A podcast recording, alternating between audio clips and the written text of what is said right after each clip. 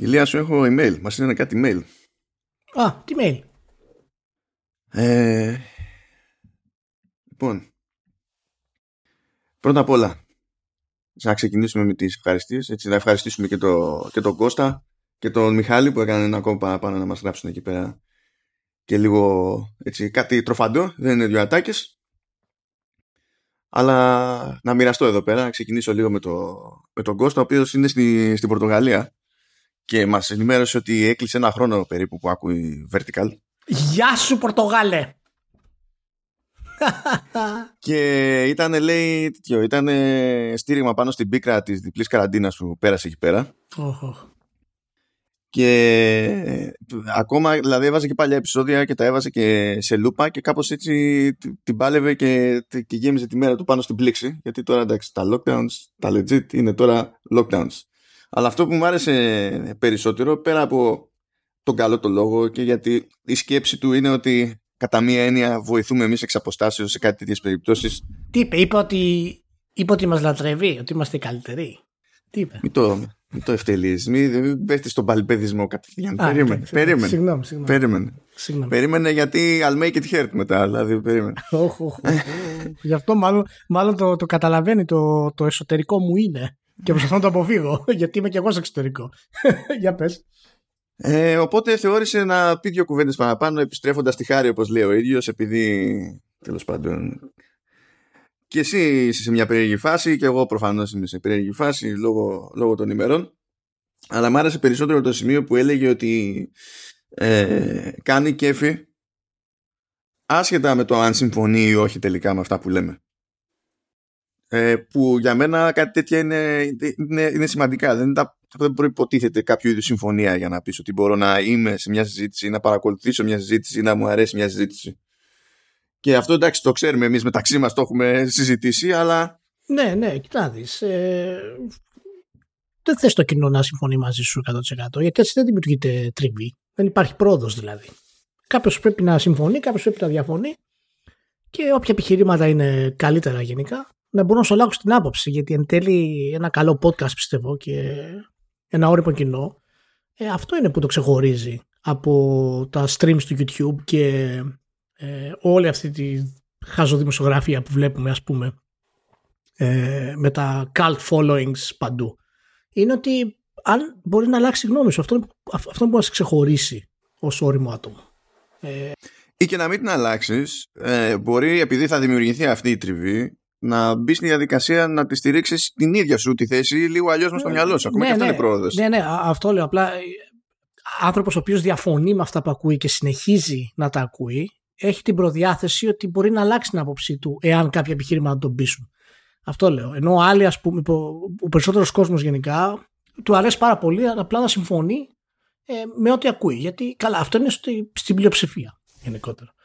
Ε, και ούτως ή άλλως είναι πολύ πιο ε, πιο υγιής κουβέντα μπορεί να γίνει μέσα από ένα podcast και όχι μέσα των social media παραδείγματος χάρη, ο οποίο είναι ένας, ένας οχετός. Ε, οπότε είναι πολύ, πολύ καλό ας πούμε, που, που έχουμε τέτοια μηνύματα ας πούμε, από, τα, από τα παιδιά. Ω, περίμενε, δεν έχω κάνει την εισαγωγή ακόμα. Καλώς ήρθατε στο Vertical Slice νούμερο 100 40. Στο σημειωμένο στο no ότι είμαστε είσαι πλέον και σε Mac, δεν υπάρχει δικαιολογία. Άνοιξε το ρημάδι το no. Ε, ε, ε, Έχεις δίκιο σε αυτό. 160. Περίμενα, 163. 163. Εντάξει, είχα καιρό να το κάνω λάθος. Δεν μπορείς να πεις. Ναι, ισχύει. ισχύει. Λοιπόν, διόρθωση, γιατί μπέρδεψα λίγο τα παράθυρα που είχα μπροστά μου και έφυγε η ματιά μου κτλ. Δεν είναι ο Κώστας που κλείνει ένα χρόνο, είναι ο Μιχάλης που θα πούμε μετά ότι κλείνει ένα χρόνο. Αχα, ωραία. Απλά γιατί, για την ιστορία, επειδή έδωσα το data point και ήταν σε λάθος μεριά, να το, να το ισιώσω. Ε, ναι, ναι, για πες, για, για προχώρα και θα πω και εγώ κάτι. Λοιπόν, θέλω να πιάσω εδώ πέρα λίγο και τον Μιχάλη, διότι λέει κάτι που νομίζω ότι μας αγγίζει. Ε, καλά, όχι ο ενθουσιασμός μας για το gaming που είναι μεταδοτικός, αυτό δεν ξέρω αυτό πρέπει να είναι ο δικός σου. Γιατί εγώ δεν. δεν ενθουσιασμός, ο, ο Μάνος, ενθουσιασμός για το gaming ο Μάνος. Δεν το ξέρω. είναι. Ενθουσιασμός, τι είναι αυτό; Ε, λέει, λέει λοιπόν ο Μιχάλης ότι ε, παραδοσιακά είναι PC gamer Oh, αλλά ε, ε, είναι σε ένα περίεργο σημείο λέει ο PC Gamer και σκέφτεται για πρώτη φορά λέει, να πάει σε κονσόλα γιατί πλέον δεν αντέχει να μπαίνει στο γνωστό τρυπάκι με το κάνω αναβαθμίσεις κάθε τόσο και τώρα που πρέπει να πεις ότι δίνω άπειρα λεφτά για να πάρω και μια GPU της προκοπής και, και τα λοιπά και έχει και το έξτρα ενδιαφέρον ε, ότι για να καλύψει κάπως αυτή τη, τη φάση κλείνει στην ουσία προς το, προς το Series S. Για να πει ότι έχει πρόσβαση τέλος πάντων σε, σε νεότερες παραγωγές που θα τρέξουν και μετά βλέπουμε. Βλέπουμε. Βέβαια ε, σκέφτεται και εκείνος αυτό που σκέφτεται πολλοί κόσμος του PC gaming παραδοσιακά τέλος πάντων ότι η μέση τιμή των παιχνιδιών σε κονσόλες ακόμη και για το ίδιο παιχνίδι ας πούμε τίνει να είναι παραπάνω και μας ρωτάει για τέτοιο, συμβουλές για εξοικονόμηση χρημάτων για console gamers. Τώρα αυτό, εγώ δηλαδή με, δεν το έχω πρόχειρο στο κεφάλι μου. Ίσως να πρέπει να το δουλέψουμε λίγο καλύτερα αυτό για να το απαντήσουμε με straight face. Δηλαδή υπάρχουν κάποια προφανή, ξέρω εγώ, αλλά μήπως να το δουλέψουμε. Κοιτάξτε, είναι... Ναι, μπορούμε να το δουλέψουμε. Απλά ε, έπεσε το, το mail του πάνω στη δική μου στροφή. Οπότε, Μιχάλη, θα σου δώσω μερικέ γενικέ συμβουλέ για την όλη διαδικασία το, εγώ ανέκαθεν έχω, υπήρξα ε, PC gamer και computer gamer, ας πούμε, από τις εποχές που οι υπολογιστές ήταν τα πρώτα PC, ας πούμε, ε, τα home computers. Ε, πάντα είχα κονσόλες βέβαια, ε, μία ή δύο ανάλογα δηλαδή και την εποχή και πόσες μοιραζόμασταν με φίλους ή συγγένεις, οπότε δεν μου έχουν λείψει γενικά και τα δύο πράγματα. Ε, το θέμα είναι ότι αυτό που, που περνάς ε, το πέρασα και εγώ πολλά χρόνια. Και μάλιστα τα τελευταία 6-7 χρόνια, όταν ήρθα στην Νορβηγία δηλαδή και μετά, ε, αποφάσισα ρε παιδί μου ότι θα χτίσω ένα gaming PC όπως δεν το έχω χτίσει ποτέ. Και κάθισα λοιπόν, διάβασα ε, μήνες ολόκληρους ας πούμε, τεστ, ιστορίες, τιμές και τα λοιπά για να φτιάξω το τέλειο gaming PC για να παίξω αυτό που ήθελα να παίξω συγκεκριμένα, ένα συγκεκριμένο παιχνίδι. Αυτό το, το Witcher 3 φυσικά. Ήθελα να το παίξω ε, 1440p και full extra. Ultra settings μαζί με άπειρα mods που τα κάνω ακόμα πιο υψηλά τα settings. Αυτός ήταν ο σκοπός μου που έφτιαξε στο PC και ήταν φυσικά πολύ δυνατό PC. Ε, Καθώς πέρασαν τα χρόνια, άρχισα και ξανά είχα πάλι αυτή την, ε, την αίσθηση ότι πρέπει να κάνω upgrade. Πρέπει να κάνω upgrade. Και αυτό είναι δυστυχώς ένα από τα προβλήματα ε, προφανώς είναι ψυχολογικό, που δυσκολεύει τον κόσμο να φύγει από το PC Gamer. Συνήθως πιστεύουμε ότι είναι η τιμή των παιχνιδιών. Συνήθως πιστεύουμε ότι είναι η διαθεσιμότητα των παιχνιδιών ή τα άπειρα indies στη Steam. Στην πραγματικότητα, ο λόγος που μένουμε στο PC είναι αυτή η δυνατότητα που προσφέρει να παίξεις κάτι στον απόλυτο βαθμό. Αυτό είναι η ουσία που σε κρατάει στο PC. Πίσω από όλα, όλα, όλα σε κρατάνε λιγάκι, αλλά το βασικό πρόβλημα που σε κρατάει στο PC ε, είναι η δυνατότητα ότι κάποια στιγμή, αν θελήσεις, αν έχεις τα χρήματα, θα μπορείς να παίξεις το παιχνίδι που θες στο τελειότερο βαθμό συν τα mods. Και αυτό δεν μπορεί να αλλάξει με ό,τι τιμές και προγράμματα σου, σου αναλύσουμε για να, για να περάσει. Γιατί για να αλλάξει αυτό το πράγμα πρέπει να αλλάξει την οτροπία. Και αυτό δεν είναι εύκολο, βέβαια, έτσι. Ε, εμένα μου πήρε χρόνια να το κάνω και το έκανα μόλις πριν μερικούς μήνες, παρακαλώ. Γιατί έλεγα στο Μάνο, ο Μάνος τα ξέρεις, τον έχω πρίξει άπειρες φορές τον άνθρωπο. Ε, εδώ και δύο χρόνια που σκέφτομαι να πάρω Mac. Και του λέω να σκέφτομαι να πάρω Mac. Και τι Mac να πάρω, γιατί θέλω να παρατήσω το gaming PC. Δηλαδή, έχω περάσει αυτή τη διαδικασία που είσαι τώρα σε αυτή τη στιγμή. Και εν τέλει αυτό που μου έκανε το κλικ για να το περάσω ήταν ότι κατάφερα να πείσω τον εαυτό μου ότι δεν είναι απαραίτητο να έχω PC για να παίξω στα τελειότερα γραφικά όλων των εποχών και στα, με τα άπειρα mods το, το παιχνίδι που αγαπάω. Γιατί εν τέλει ε, οι κονσόλες οι σημερινές είναι και θα είναι πολύ πιο δυνατές από οποιαδήποτε άλλη γενιά. Και αυτό είναι η, ε, η ένστασή μου στο ότι σκέφτεσαι να πάρεις το Series S. Ως PC gamer, αυτή η μόνη συμβουλή που σου δίνω, μην κάνεις σκόντο στο τι θα πάρεις. Πάρε το Series X. Γιατί το Series X ε, είναι ελάχιστα και πιο δυνατό από το PlayStation 5 και φυσικά με, τα, με τα διάφορα software upgrades που έρχονται ας πούμε και ποιο είναι μάλλον αυτό της AMD το, με τις αναλύσεις το... Τι τα, τα FSR ναι δηλαδή έχουν είναι και, και καλά για scaling και τέτοια. Ναι και η, η δύναμη που, έχουν, που, που έχει μέσα είναι, είναι πολύ υψηλή.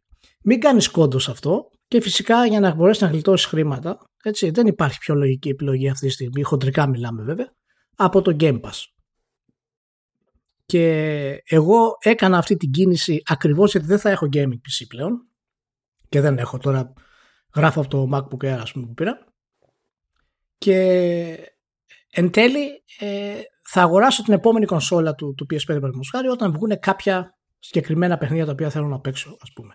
Αλλά από θέμα αξίας και τιμολόγησης και τα λοιπά η αγορά του, του Series X ε, μαζί με το Game Pass είναι αδύνατο να μην σε κάλυψει.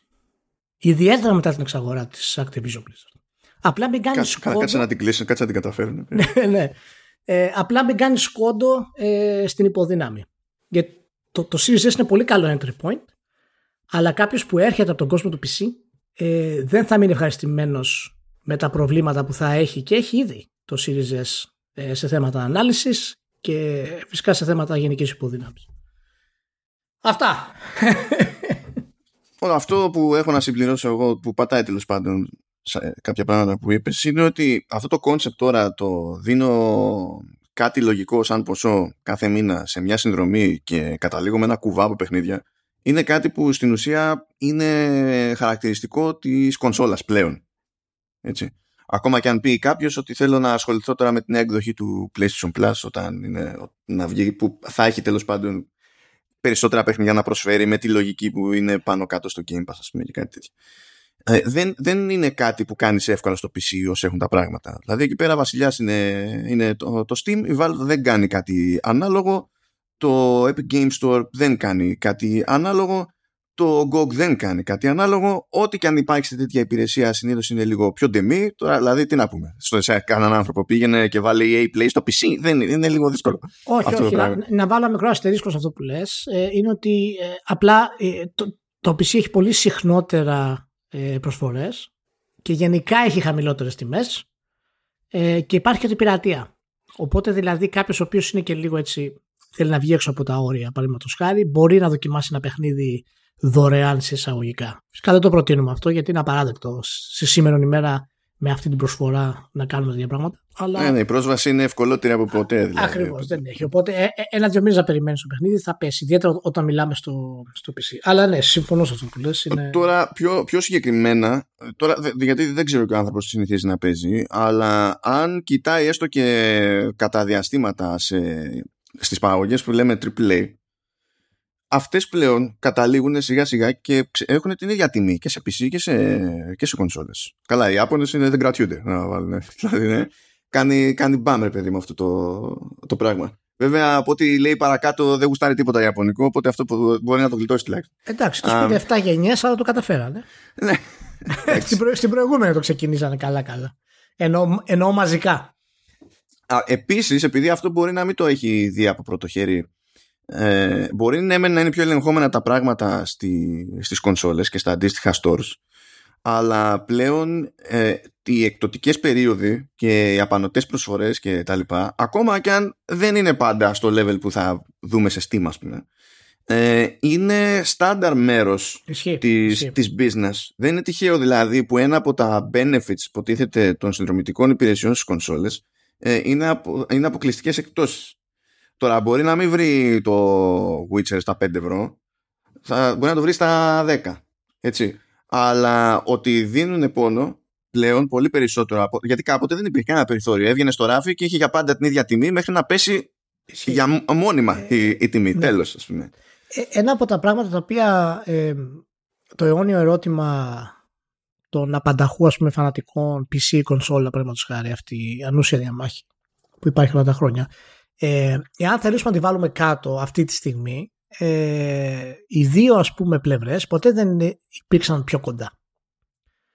Και από τη μία έχουμε τις κονσόλες οι οποίες έχουν πάρει όλο αυτό το σύστημα του store, του PC, την ευκολία ας πούμε, ε, στο να έχουν προσφορές, bundles, τα οποία δεν υπήρχαν αυτά ποτέ.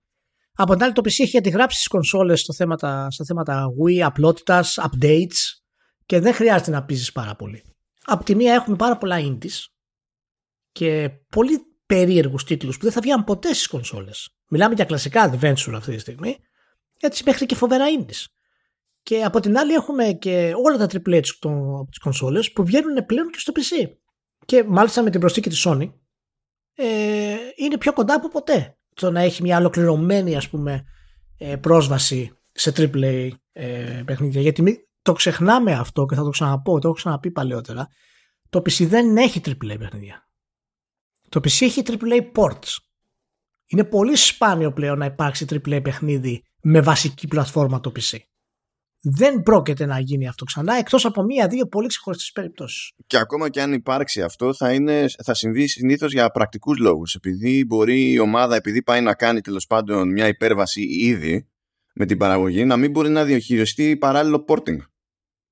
Ναι, δεν, δεν, δεν είναι δηλαδή όπως λέμε ξέρω εγώ το Death Stranding, το Last of Us, ε, το Gears of War ή το Halo κυκλοφόρησε στις κονσόλες και έγινε port στο PC.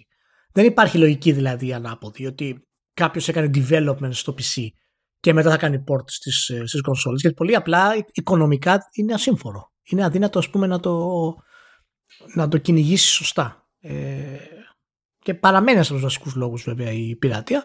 Αλλά σίγουρα ένας δεύτερος λόγος παραμένει και η υπερπροσφορά που υπάρχει. Το έχουμε συζητήσει και με το Μάνο δύο φορές ε, στο podcast ε, γενικά. Το οποίο στο, στο PC είναι πραγματικά ο ανταγωνισμός είναι, είναι τρομερός. Τρομερός σε όλα τα επίπεδα. Τώρα περί Series S και Series X και εγώ θα πω καλύτερα Series X. Δηλαδή τελείως γύφτηκα να το πάρω, ας πούμε. Κουμπογιανίτικα. Γύφτηκα, γύφτηκα το παίρνουμε. Γύφτηκα. Το παίρνουμε χοντρικά τώρα. Ε, ξέρεις, είναι τώρα ε, Series S και καλά τώρα 4 teraflop. Έστω το ότι. Και, και, και 3 εκατοστάρικα. Ή πω 3,09 δεν θυμάμαι τι είναι.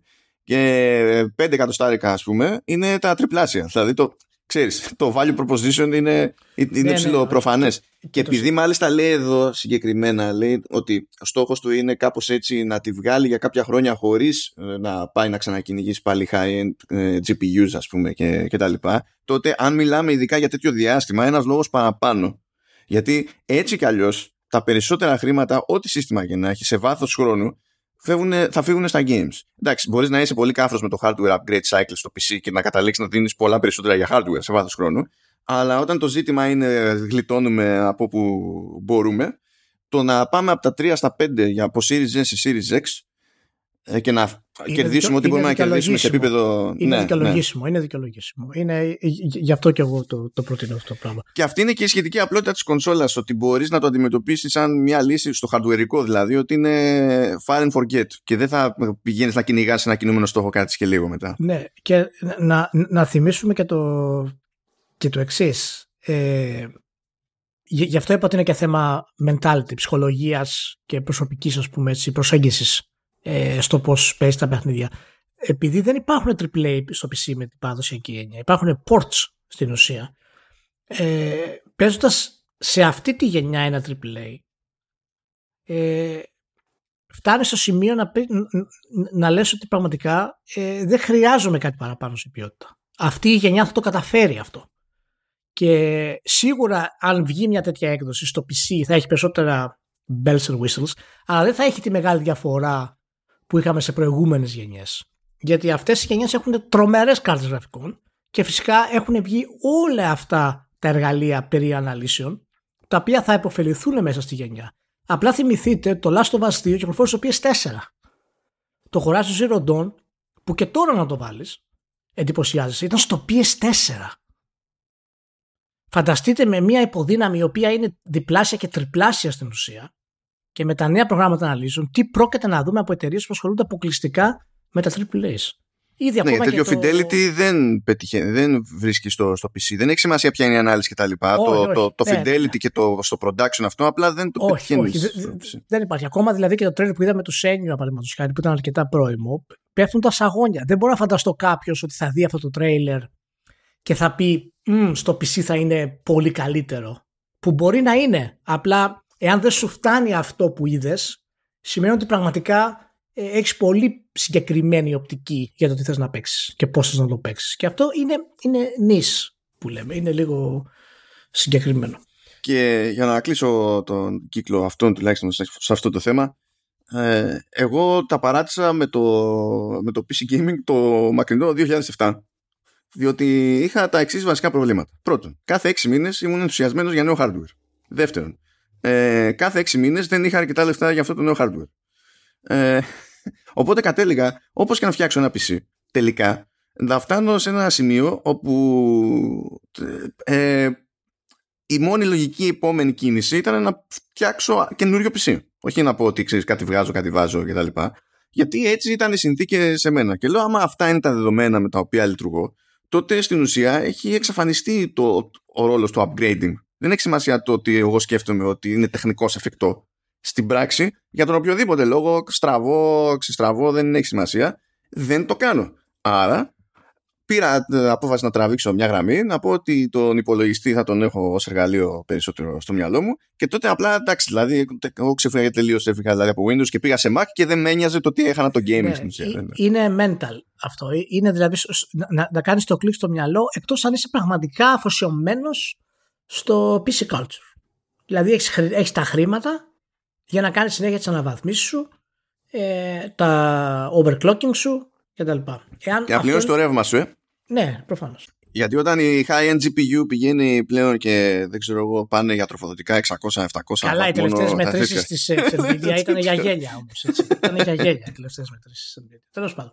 Εντάξει, ναι. Λοιπόν, ε, για, και αφού πιάσαμε ας πούμε το θέμα τελικά, ad hoc, ε, για να κλείσω και με το συγκεκριμένο email, πρώτα απ' όλα θέλω, δηλαδή πάλι και εδώ έχουμε το ίδιο vibe με το προηγούμενο, με το, με το email του Κώστα, ότι μπαίνει ένας άνθρωπος σε μια διαδικασία να ακούει ακόμα και αν έχει διαφωνίες ή διαφορετικά γούστα κτλ.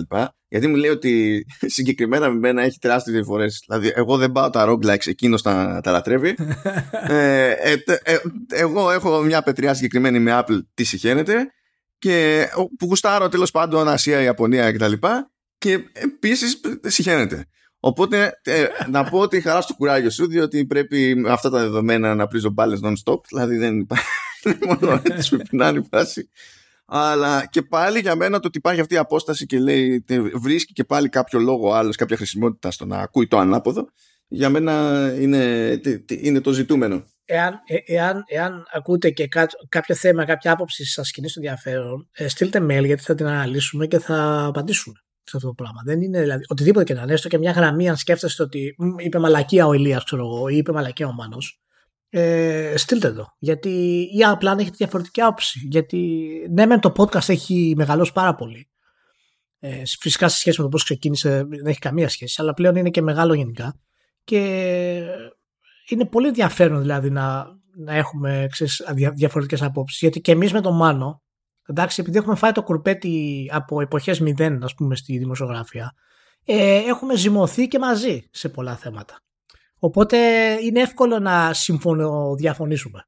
Αν, το, αν καταλαβαίνετε δηλαδή το concept της όλης φάσης. Λοιπόν, οπότε μπορεί να χρειάζεται κάποιος από το κοινό να μας βάλει στη, ξέρεις, στη σωστή θέση, ας πούμε. Ότι παιδιά δεν το πιάσετε καλά αυτό. Το πήγατε από εκεί. Και εδώ η Ηλία θα ε, το τελειώσει αυτό με ένα straight code που είναι για σένα. Okay.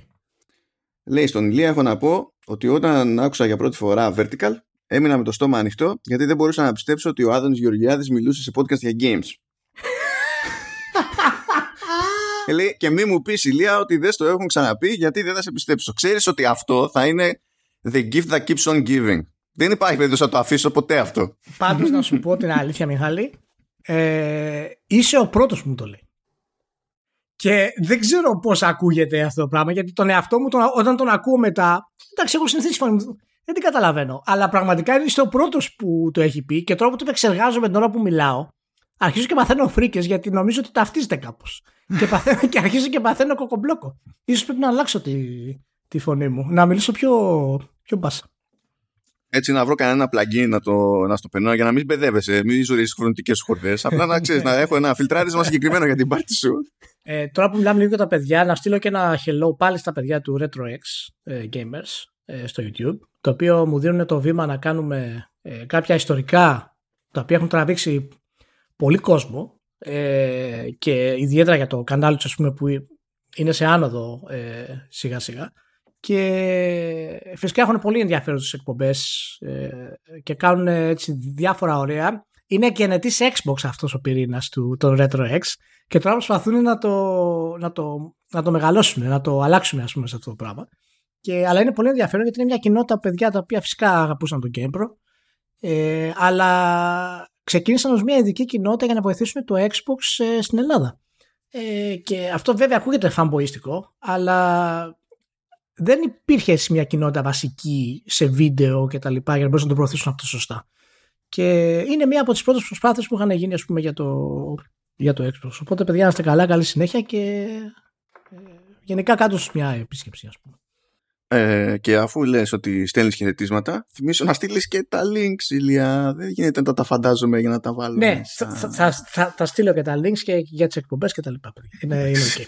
Εντάξει, μην χρώνομαι εγώ μετά ότι είχε χαλάσει τον Πάρισα και δεν έβαλα. Όχι. Πρέπει να τα έχω. Ναι, ναι. Να, να σου πω, ε, έχουμε φάει μερικά από τα links τώρα στα νέα που είδα, γιατί δεν μ' άρεσαν. Θα, θα, θα, θα, ήταν χαζομάρες βλέπω. Βλέπω εδώ κάτι, τι λέει, έχεις βάλει κάτι Meta Quest Gaming Showcase. Μα τι αυτό, Meta Quest. ε, μα, γι, αυτό, γι' αυτό το έβαλα, για να αναρωτηθούμε παρέα. λοιπόν, για πάμε στην κανονική ροή όσο προλάβουμε. Λοιπόν, πάμε, το έχουμε έτσι κι αλλιώς τα περισσότερα είναι. Τα, τα τροφαντά είναι στο τελείωμα, τα υπόλοιπα είναι γρήγορα. Έχουμε και λέμε Streets of Rage. Πάμε με Transmedia κατευθείαν. Streets of Rage. Ετοιμάζεται ταινία Streets of Rage και το έχει αναλάβει η εταιρεία παραγωγής του Sony και τα λοιπά. Και για κάποιο λόγο το script θα το κανονίσει ο Colstad του John Wick. Ε, ε, να σου πω. Ναι. Καλό είναι. Καλό είναι. Μια χαρά είναι. Μια χαρά είναι καλά είναι, αλλά καλό ήταν να έχει και σκηνοθέτη John Wick, για να, δηλαδή όχι απλά script writer, αυτό απλά για να βγει το action κάπως, ρε παιδί μου, να γουστάρουμε. Anyway, θα δούμε. Εσύ, Παρακάτω, το, έλα. Ναι, να πούμε το τελευταίο Streets of Rage, το, το 4, κυκλοφόρησε το 20 και είχε πουλήσει 2,5 εκατομμύρια, ε. ναι, όχι, πήγε καλά, πήγε καλά. Μπορεί να έχει φτάσει και τα τρία ε, αυτή τη στιγμή. Εντάξει, φύγαμε από το ούτε το Sega Dash δεν μπορείς να πεις τώρα κατάλαβες γιατί έπρεπε να πάει μέσω Λαμίας anyway πάμε παρακάτω λοιπόν είχαμε πει σε άλλη περίπτωση ότι ε, έγινε μόντα εκεί για τα τηλεοπτικά και κινηματογραφικά δικαιώματα του It Takes Two και από ό,τι φαίνεται τελικά θα βγει ταινία It Takes Two στην παραγωγή της οποία σίγουρα θα είναι ο, ο Dwayne Johnson και μπορεί να πρωταγωνιστεί κιόλας και τα λοιπά ε, και υποτίθεται ότι θα σκάσει όταν έρθει η ώρα, ρε παιδί μου, σε, σε Amazon Prime Video. Το λέω, το λέω από τώρα, το παιχνίδι θα είναι καλύτερο από την κινηματογραφική μεταφορά. Γιατί ξέρουμε ακριβώς τι κάνει ο Dwayne Johnson. Θα είναι φαν αυτό που θα κάνει. Αλλά... Ωραίος είναι ο Ροκ. Θα είναι φαν. Μ' αρέσει ο Ροκ. Θα, θα είναι φαν. Απλά για όσους έχουν πετριά, να τους τσιμπήσω λίγο και να, να τους θυμίσω ότι το text του το έκανε Publish Electronic Arts. Ναι. Τιν, τιν, τιν, τιν, Απλή συνωνυμία, απλή συνωνυμία, Απλή συνωνυμία. καλό, καλό. Λοιπόν, και τι, για να τελειώσουμε με Transmedia, χώθηκε εκεί πέρα Netflix, συνεχίζει κάνει τα κουμάτα της και στην ουσία είπε ότι έρχεται ε, το Exploding Kittens, τη mobile έκδοση τέλος πάντων, στη, στην υπηρεσία, αλλά έρχεται επίσης και animated series που βασίζεται στο, στο παιχνίδι και θα αρχίσει να δοκιμάζει αυτά τα combos, να είναι λίγο πιο ναι. συγχρονισμένα, λίγο πιο one-two punches και φεύγουμε μάνι μάνι από transmedia γιατί έχουμε σοβαρότερα πράγματα. Σοβαρότερα πράγματα, you say. Ε, κάποιος δεν αγόρασε κάποιον. Φυσικά και κάποιος αγόρασε κάποιον γιατί είναι σε αυτή τη φάση βιομηχανία. Από τα κουφά της ζωής, The Pokemon Company αγόρασε την εταιρεία με την οποία συνεργαζόταν για το Training Card Game, τη Millennium Print Group, έχουν συνεργασία από το 2015, σου λέει τόσο καιρό τα κάνουμε να μην σας αγοράσουμε. Κρίμα είναι. Σου λέει κάνουμε εκεί τα, τα κουμπάντα. Μπορεί να μην είναι τεχνικός Nintendo, να είναι The Pokemon Company που είναι 50-50 με Nintendo, αλλά και αυτή η κίνηση, σαν εξαγορά δηλαδή, είναι με μυαλά Nintendo. Είναι εδώ σε έχουμε, γνωριζόμαστε, δεν θα παιδευτούμε για να συνεργαστούμε. Ελλάδα. Βέβαια, βέβαια. Και καταρχάς, μην ξεχνάμε ότι η Nintendo τα τελευταία χρόνια έχει μπει στο, στο χώρο του παραδοσιακού παιχνιδιού.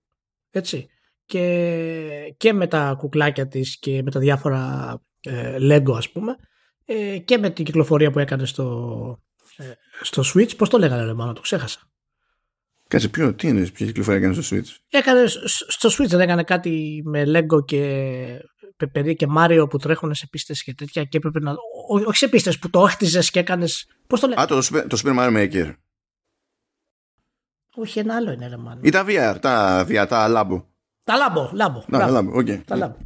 Ε, και είναι, είναι παραδοσιακό Nintendo. Αυτό ναι, έχεις δίκιο σε αυτό το πράγμα. Και σίγουρα είναι μέρος της επέκτασής της στο, στο trading card του, του company.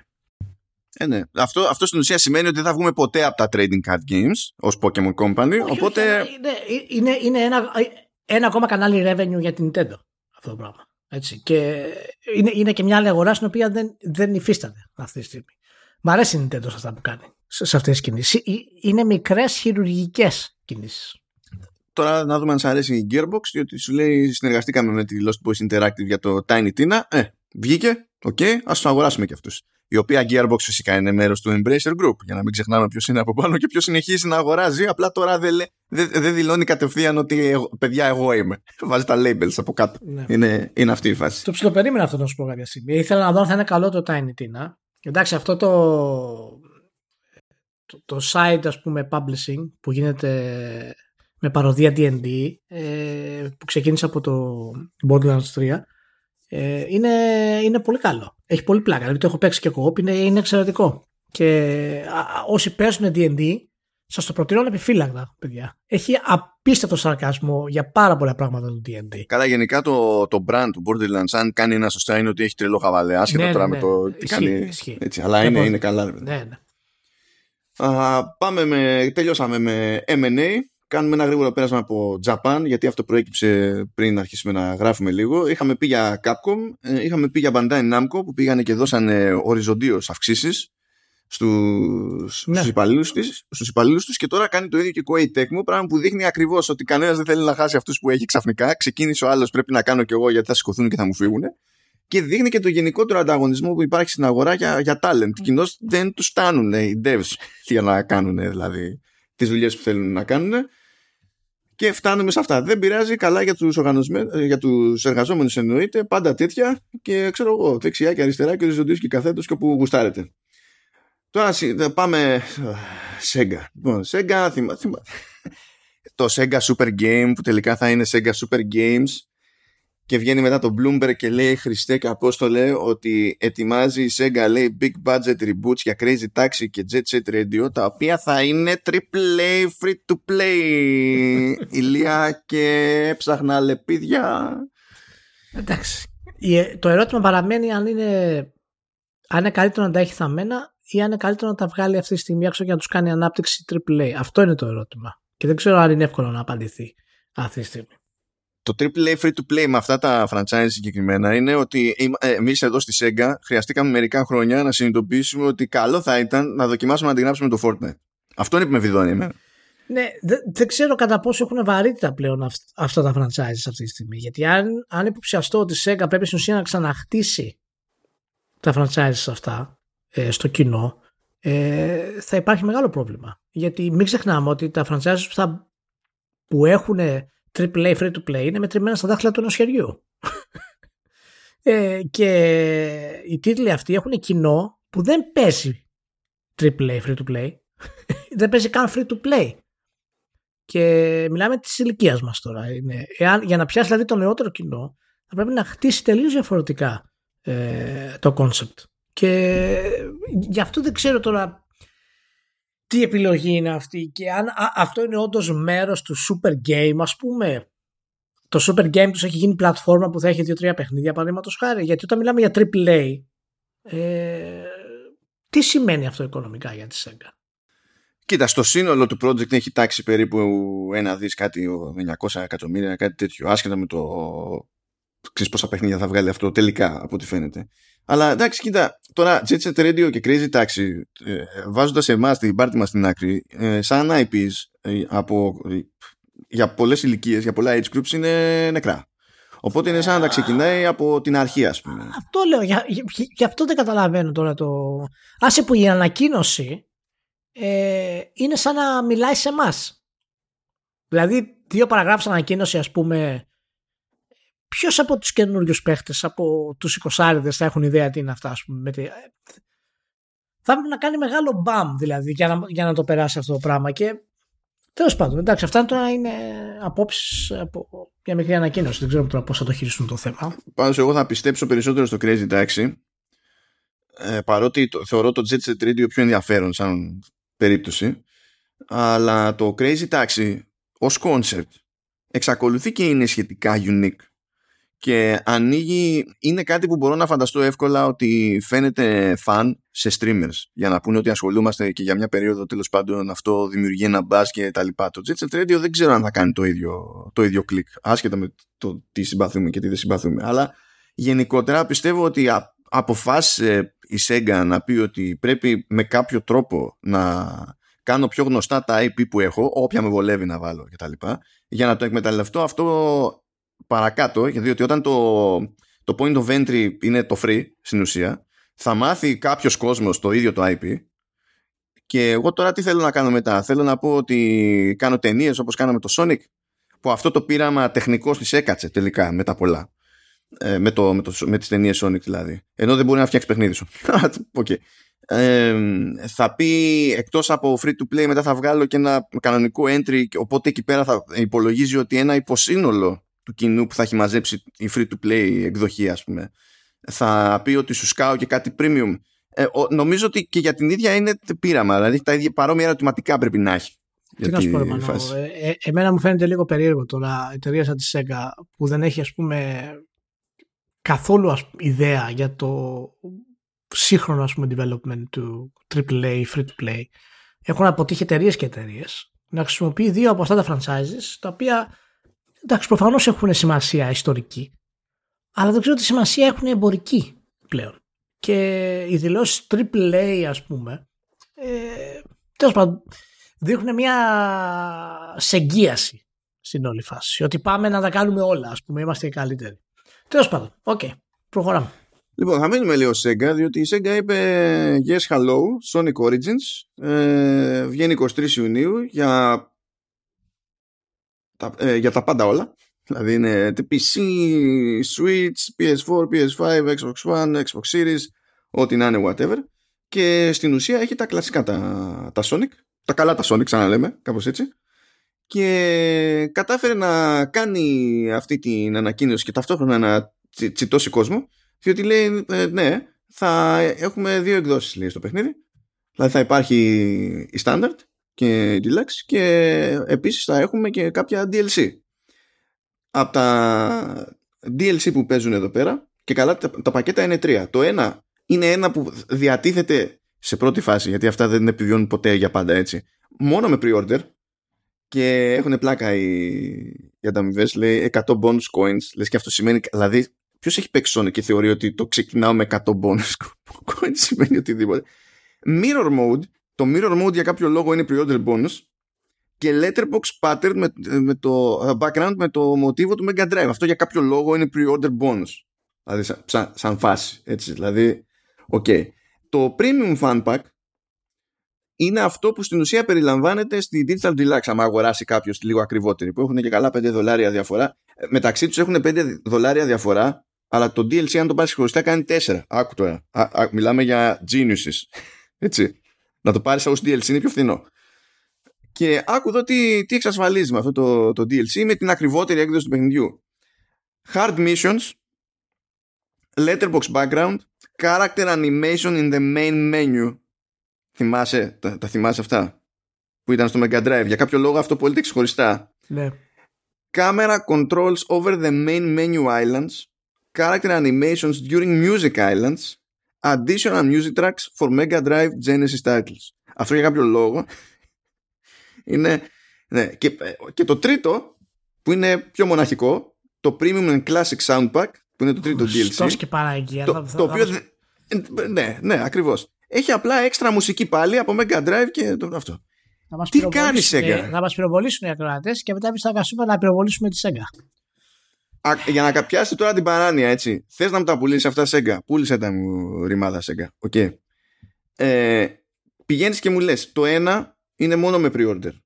Το άλλο στο πουλάω ξεχωριστά, αλλά στο πουλάω και με ε, καλύτερη έκδοση του παιχνιδιού. Αλλά για κάποιο λόγο το να το αγοράσεις ξεχωριστά με την απλή έκδοση βγαίνει φθηνότερα. Τι κάνεις εκεί πέρα, Sega; Και μετά πηγαίνεις και μου βάζεις και για 4 δολάρια παραπάνω μερικά κομμάτια. Αυτό οι άνθρωποι το λένε με τη μία, δηλαδή normal άνθρωποι το λένε ε, θα έχω μία έκδοση του παιχνιδιού και αντί να πω 40 δολάρια η μία και 45 η άλλη, λέω 45 με τη μία τόσο κάνει deal with it.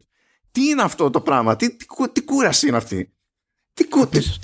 Ναι, ε, ναι καταλαβαίνεις τώρα το πρόβλημα που είπα και πριν για τη Sega και τα free to play και το πώς λειτουργούν. Έτσι, το καταλαβαίνεις τώρα αυτό το Γι' αυτό το είχα δεύτερο μετά τα του ναι. Super Game, γιατί ήταν προφανή Είναι φανερό ότι η διαχείριση του περιεχομένου, παραδείγματος χάρη, είναι μεγάλο πρόβλημα και φαίνεται αυτό το πράγμα, που είναι το Α και το Ω στα free to play, όπως είδαμε και στο Halo πρόσφατα. Φυσικά έκανε ένα tweet εκεί πέρα η Devolver Digital, επειδή ο Σονούπο βγαίνει το track του Γιώμη και λέει για να τρολάρει τη Sega σε αυτή την περίπτωση έφτιαξε ένα πίνακα που λέει ορίστε ένα guide λέει για να μπορέσετε να διαλέξετε ε, την έκδοση του Trek του Yomi που σας ταιριάζει.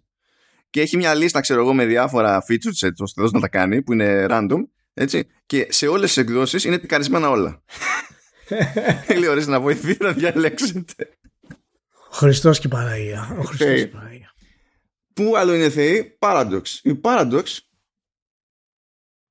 επειδή αποφάσισε μάλλον ότι δεν θα βγει σχεδόν ποτέ το, το κανονικό το sequel στο The Masquerade ε, είπε ότι παιδιά κοιτάξτε να δείτε εγώ φτιάχνω ένα πρόγραμμα εδώ πέρα ε, στην ουσία για fan games. Και θα μπορείτε να κάνετε pitch θα μπορείτε να έχετε πρόσβαση στο IP σε assets κτλ θα παίρνετε τουλάχιστον το 67% από το τζίρο του τελικού προϊόντος που θα φτιάξετε θα μπορώ κατά περίπτωση να συνεισφέρω και στο μαρκετάρισμα και τα, και τα συναφή και μπορείτε να φτιάχνετε στην ουσία fun games non-canonical που να είναι στα, σε IP World of Darkness το οποίο εντάσσεται τέλος πάντων και το Vampire και τα συναφή. Αυτό είναι, ναι, αυτό, αυτό ήταν, είναι φάση λίγο ε, ε, Όντως η Paradox είναι στη Βόρεια Ευρώπη, ας πούμε. Ξέρεις, είναι έτσι. λίγο γιατί σου λέει, άμα δεν καλούσουμε έτσι τις τρύπες, δεν θα. Στο τέλος θα ξεχάσει ο κόσμος, μάλλον ότι υπάρχει το vampire. Ο κόσμος, δηλαδή, στο κομμάτι του, του, του video game. Να, να πάει κάποιος να ακούσει το podcast του όταν είχε βγει το trailer του δικού μας. Ναι, ήταν ο Ηλίας είναι πιστεύει άνθρωπο ότι αυτό είναι το, το παιχνίδι, θα βγει έτσι. Σε εκείνο ναι. το podcast είχα πει ότι αυτό δεν πρόκειται ποτέ να βγει normal. Γιατί δεν έχουν δυνατότητα να το, να, να το σχεδιάσουν σωστά. Και ήδη έχει πάει πίσω από το 2021. Δεν ξέρουμε έχει πάει πίσω, έγινε. αλλάξανε developer. Ναι. Δεν λέγανε ποιος θα αναλάβει το, νέο, το development. Ε, δεν έχουμε ιδέα πότε είναι το υποτιθέμενο νέο πρόγραμμα να βγει, ας πούμε. Δηλαδή δεν είναι, ναι. είναι όλο random. Είναι όλο random. Είναι, Είχαν κάνει και εντυπωσιακό CGI trailer τότε. Στο... Ναι, ναι. Στο ναι. Τέλος πάντων. Τι να πούμε. Πάντως. Και τώρα ορίστε, τώρα μπορείς να κοροϊδέψεις τη Μέτα και το Zuckerberg όσο θέλεις. είναι τώρα, τώρα, αυτό είναι από τα σημαντικά της ζωής. Ή, ή, αυτό θα ήταν η Elon Musk και Twitter θα έβαζα χωρίς κανένα λόγο εδώ πέρα για να γελάσουμε λίγο. Αλλά τέλος πάντων, εμένα μου έκανε εντύπωση ότι επιμένει η Μέτα, πρώην Facebook, να κάνει δικό της gaming showcase. Φρόντισε τώρα αυτές τις μέρες να πέσει στην ουσία πάνω στην PAX στην έκθεση που ε, είναι, ας πούμε ότι εστιάζει περισσότερο σε indie stuff. Ναι. Έτσι κι αλλιώς. Ε, και ενώ σαν πλατφόρμα δηλαδή δεν έχει δικές της παραγωγές δηλαδή δεν υπάρχουν παραγωγές από μετά μπορεί να βοηθά κάποιους ας πούμε για να κάνουν προσαρμογές κτλ αλλά λέει ότι εγώ θα το κάνω σαν το, όπως θα το έκανε, όπως περιμένει να κινηθεί τέλος πάντων, να δει κάποιος μια πλατφόρμα, να πει ότι τους πρόχνω την πλατφόρμα μου και έχω παιχνίδια και τα συναφή. Και η αλήθεια είναι ότι τα περισσότερα πράγματα που έδειξε ήταν στην ουσία μεταφορές, διασκευές VR, δηλαδή από τίτλους άλλους. Έκανε τον κόπο να ανακοινώσει βέβαια και δύο, δύο πραγματάκια εδώ και εκεί. Δηλαδή μάθαμε για το Ghostbusters VR που έβλεπα κόσμο να απορεί πώς και έγινε αυτό το κονέ από την άποψη ότι το IP είναι στα χέρια της Sony Pictures και λες είναι η Sony Pictures, παιδιά. Είναι η Sony Pictures που 500 χρόνια δεν νιώθει να συνεργαστεί με τη Sony Interactive Entertainment. Είναι κουλή μεταξύ τους. Οπότε αυτό δεν αποκλείει ότι θα το δούμε μετά σε PSVR 2 ας πούμε και μπορεί να το ξέρουν ήδη αλλά να μην το λένε επειδή τεχνικώς είναι σκαλωμένοι με το ότι δεν υπάρχει release date για το PSVR 2 δεν έχει ξεκινήσει ο κανονικός κύκλος πρόθεσης του software. Δεν έχουν δείξει τέτοια πράγματα και ας σου το για μετά. Εντάξει ποιος ξέρει. Μπορεί να γίνει και αυτό. Α, τι άλλο νέο είχαμε; Είχαμε εντάξει το NFL Pro Era το οποίο φαίνονταν super awkward για να παίζει σε VR χωρίς να γίνεις χίλια κομμάτια. Εντάξει το Red Matter 2 που είναι συνέχεια σε τίτλο VR οπότε ας πούμε ότι είναι ένα franchise το οποίο έχει χτιστεί έτσι κι αλλιώς σε, VR το Aspire 2 αντιστοίχως έγινε πολλής λόγος για την δωρεάν προστίκη του Mercenaries Mode στο Resident Evil 4 που ήταν μια τέλος πάντων από τις, μια από τις τρύπες που είχαν σχολιαστεί αρνητικά στο πρώτο λαντσάρισμα. Βγήκε ο Ζάκερ πρέπει να μας πει πόσο ενθουσιασμένος είναι ακόμη και τώρα και για το Resident Evil 4 και το για το Beat Saber. Σε ένα περιμέναμε Ζάκερμπεργκ. Και το ένα πράγμα που ήταν πραγματικά εντυπωσιακό ξανά ήταν το Bone Lab. Το Bone Lab είναι από το, τη Stress Level που είχαν βγάλει το Boneworks. Γενικά όλοι οι ονομασίε των παιχνιδιών τους είναι λάθος.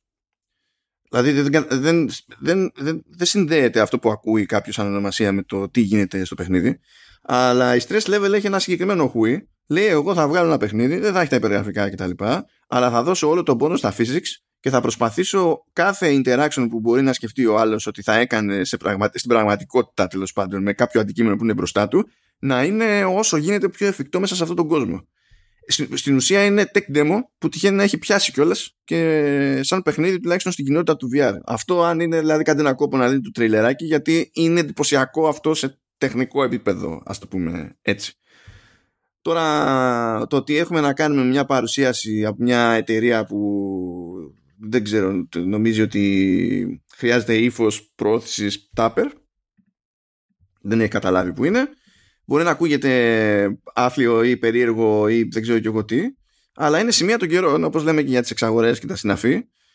Ε, η βάση για οτιδήποτε μπορεί να έχει ελπίδα στο υποτιθέμενο Metaverse είναι το, το gaming. Είναι το τεχνικό υπόβαθρο του, gaming. Είναι ένας λόγος που πέφτουν πάρα πολλά λεφτά στο gaming άσχετα με το αν κάποιος θέλει να βγάλει games. Έβλεπα τις προάλλες μια ε, ανάλυση που έλεγε ότι το 50% του τζίρου ε, σε blockchain ε, το, το 50% των συναλλαγών σε blockchain το 2021 σχετιζόταν με, με games, με blockchain games. Δηλαδή ακόμα και εκείνο πηγαίνει και πατάει πάνω στο, στο gaming. Και λέγαμε και την προηγούμενη φορά ότι οι κινηματογραφικές τηλεοπτικές παραγωγές γυρνάνε όλο και περισσότερο, όλο και πιο εύκολα, όλο και πιο συχνά σε, σε μηχανές, εργαλεία κτλ. που προκύπτουν από το gaming. Οπότε θα τα έχουμε γενικά όλα αυτά ένα μάτσο της αγοράς συνειδητοποίησε ξαφνικά ότι χρειάζεται το gaming ακόμα και αν δεν ενδιαφέρεται καθόλου για το αν θα για παιχνίδια. Τώρα θα δούμε που θα μας βγει αυτό γενικά. Δεν ξέρω πόσο βαρέθηκες εσύ. Κοιτάξτε, ε,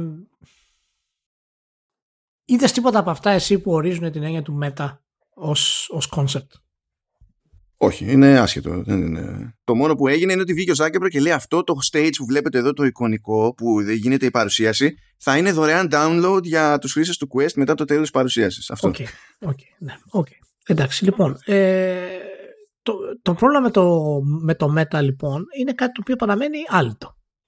Γιατί τα παιχνίδια που, που δείξανε παραδείγματος χάρη ε, είναι απλά παιχνίδια τα οποία θα είναι διαθέσιμα στο Meta. Δηλαδή το Meta με αυτή την έννοια είναι μια άλλη πλατφόρμα που θα σου δίνει πρόσβαση σε αυτά τα παιχνίδια. Οπότε ο λόγος που το, που το λέμε ως Meta, εντάξει προφανώς μιλάμε για την πρώην Facebook ας πούμε, αλλά γενικά ως concept το Meta, ε, δεν, δεν καλύπτει, δεν, δεν, δεν ασχολείσαι με τα παιχνίδια που σου προσφέρει, αλλά με τις δυνατότητες του να συμμετέχεις σε ένα δεύτερο κόσμο και να μπορείς μέσω εκεί να βιώσεις καταστάσεις και γεγονότα που αφορούν ε, τον πραγματικό κόσμο. Και το να παίξεις παιχνίδια γενικότερα ε, δεν σημαίνει κάτι. Το Facebook βέβαια, ε, ή Facebook τέλος πάντων, προσπαθεί τώρα να, να αλλάξει λίγο την κατάσταση, να, να πει ότι εμείς κάνουμε ένα μεγάλο άλμα, ας πούμε, στο VR. Η αιμονή με το VR, καταλαβαίνω ότι είναι πολύ έτσι. Είναι αγορά η οποία είναι πρώιμη ακόμα, οπότε είναι πολύ εύκολο να μπουν νέοι παίχτε μέσα. Αλλά πραγματικά τόση μεγάλη ας πούμε, επένδυση σε VR ε, δεν καταλαβαίνω πού αποσκόπει. Και μιας και λέει για τόσο μεγάλη επένδυση ο Ελίας, να πούμε ότι σύμφωνα με τα λόγια της ίδιας της ΜΕΤΑ, το, το 21 το κομμάτι που ασχολείται με Metaverse, VR και τα λοιπά, μπήκε μέσα δεκαδείς. Ναι. Μέσα, ε. Ναι, μέσα. Μέσα, δε... σκεφτείτε τι επένδυση έχει γίνει για να μπει μέσα δεκαδείς. μόνο αυτό σας λέω. Και να επιβιώνει ακόμα να κάνει παρουσίαση. Λοιπόν, μόνο αυτό σας λέω. Οπότε, ε, εντάξει, δεν μπορώ να ενθουσιαστώ να σου πω την αλήθεια ακόμα ε, για αυτό το πράγμα. Ε, μου αρέσει με την έννοια ότι είναι μια καινούργια προσθήκη στη βιομηχανία των video games, το οποίο είναι, είναι ok. Ε, αλλά το VR ακόμα έχει πάρα πολλά πράγματα να αποδείξει ότι έχει θέση ας πούμε ε, γενικά στους gamers και αν δεν μπήκε η Microsoft στο χώρο δεν πρόκειται να αναπτυχθεί το κομμάτι αυτό ε, όπως θα θέλαμε να αναπτυχθεί. Ακόμα έχω τις ενστάσεις μου βέβαια για το, για το πώς μπορούν να μεταφερθούν ορισμένες κατηγορίες παιχνιδιών. Δηλαδή έτσι όπως είναι το VR αυτή τη στιγμή κάποια πράγματα είναι ε, στεναρά απαγορευμένα στο, ε, στο VR, σχεδιαστικά δηλαδή. Αλλά. Αυτό δεν είναι κακό. Αυτό που είναι κακό ενδεχομένως είναι το ότι κάποιοι developers ή publishers αρνούνται να το χωνέψουν.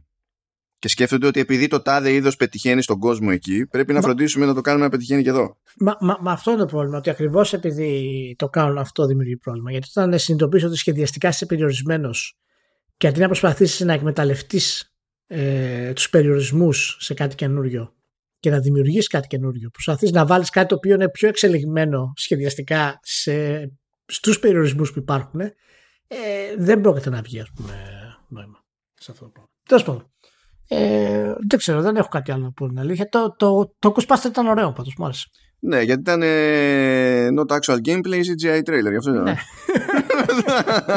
το γράφανε.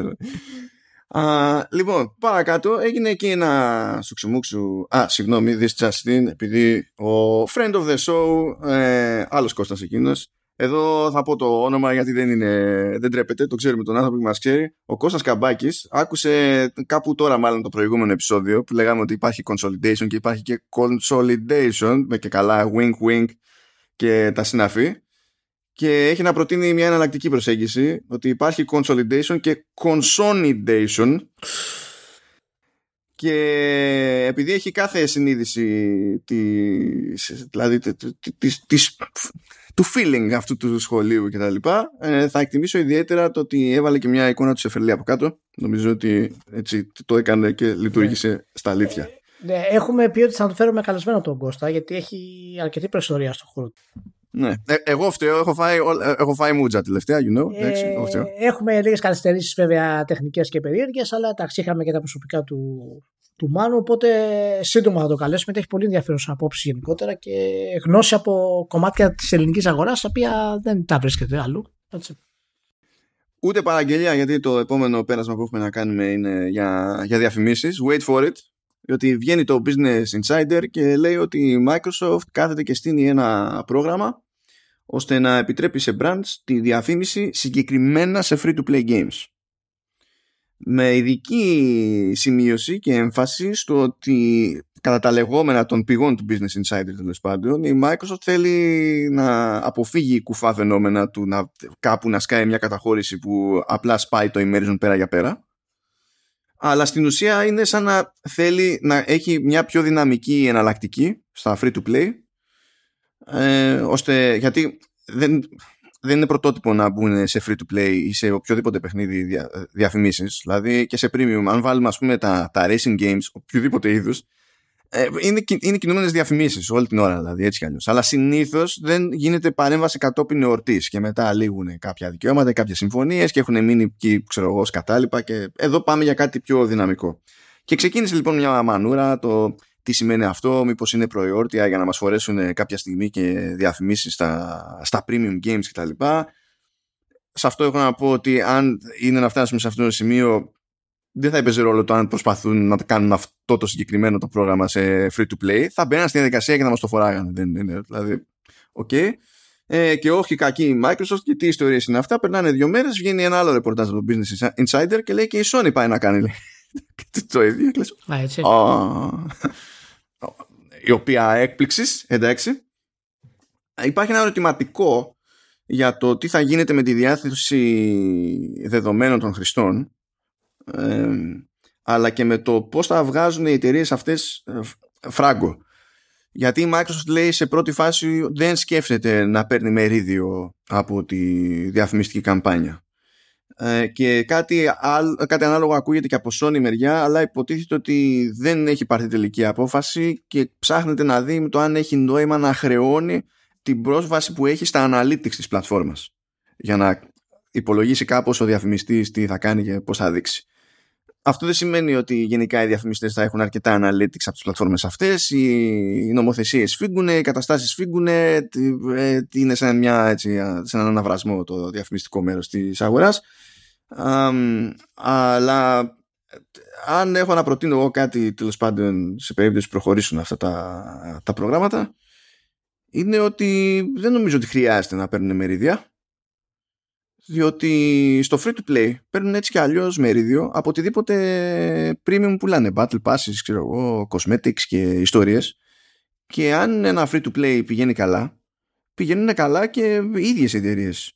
αν δεν πάνε καλά με τους παίκτες σε free to play αν δεν υπάρχει critical mass για να έχουν white whales που λένε να ξοδεύουν αρκετά λεφτά και να κρατάνε κάθε φορά το 30% δεν νομίζω ότι θα τους σώσει το αν θα πάρουν πέντε πελάτες παραπάνω για διαφήμιση.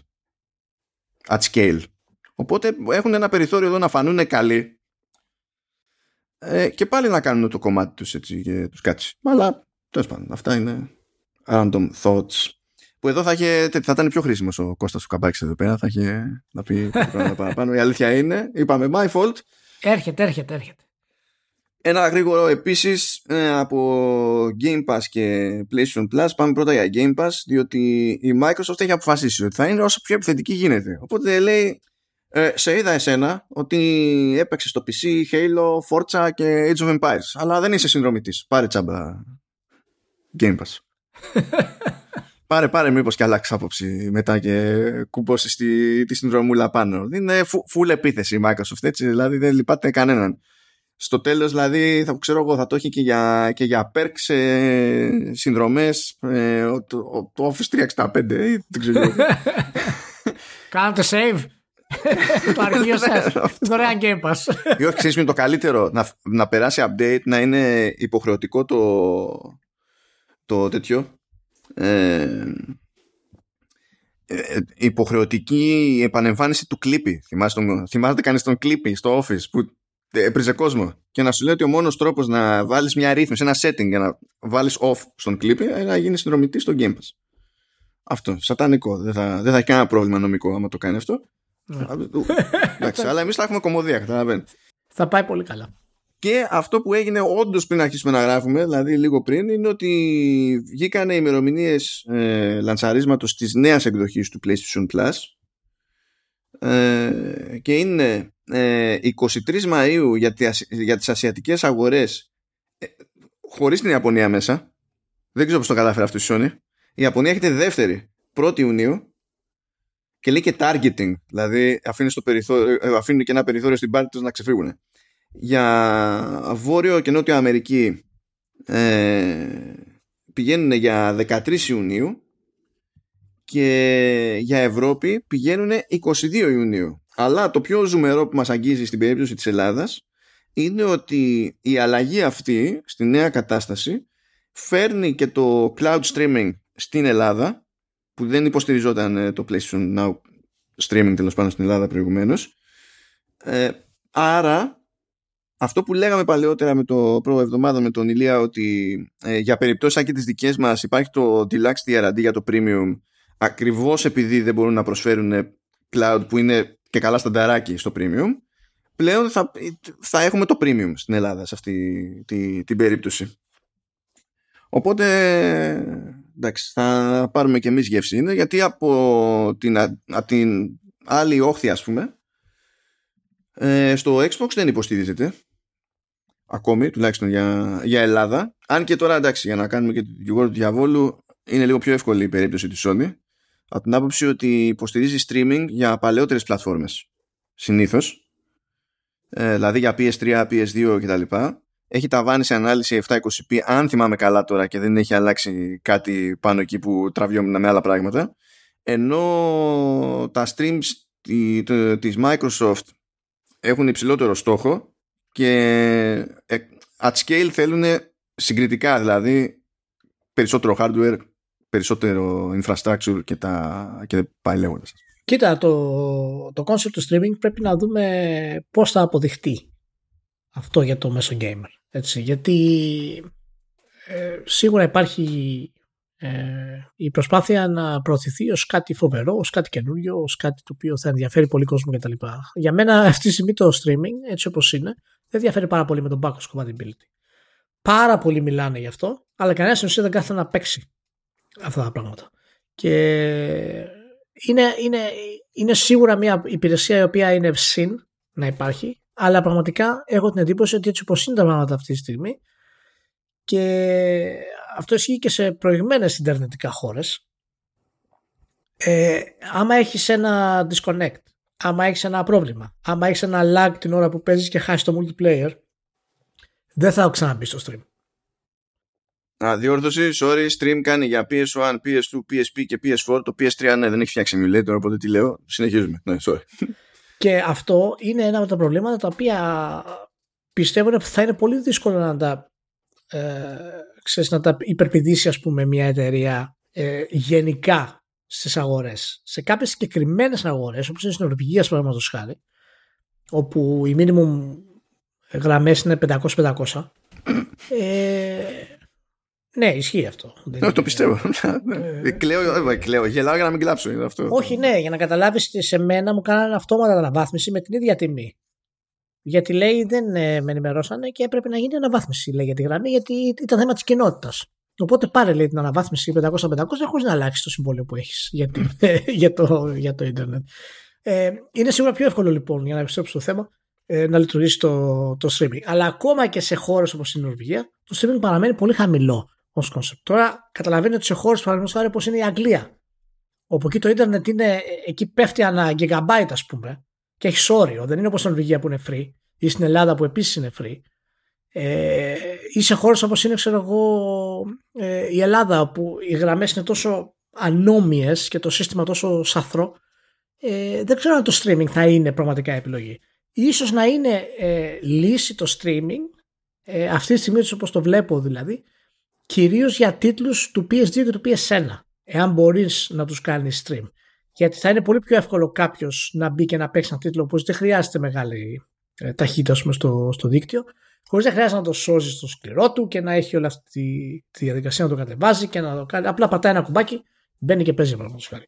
Οπότε θα δούμε ακόμα πώς θα, θα εξελιχθεί. Εγώ δεν εντυπωσιάζομαι δηλαδή από το concept του streaming, ακόμα και της Microsoft δεν εντυπωσιάζομαι. Δηλαδή το xCloud κτλ δεν με εντυπωσιάζει σε κάποιο βαθμό. Δηλαδή, ακούμε πόσο καιρό για το xCloud αυτή τη στιγμή. Ε, και βγήκε νομίζω από την beta πριν λίγους μήνες ή δεν έχει βγει ακόμα. Όχι, δεν έχει βγει, δεν έχει βγει από την beta. Δεν έχει βγει, όχι. Εξακολουθεί και είναι beta feature υποτίθεται. Ναι.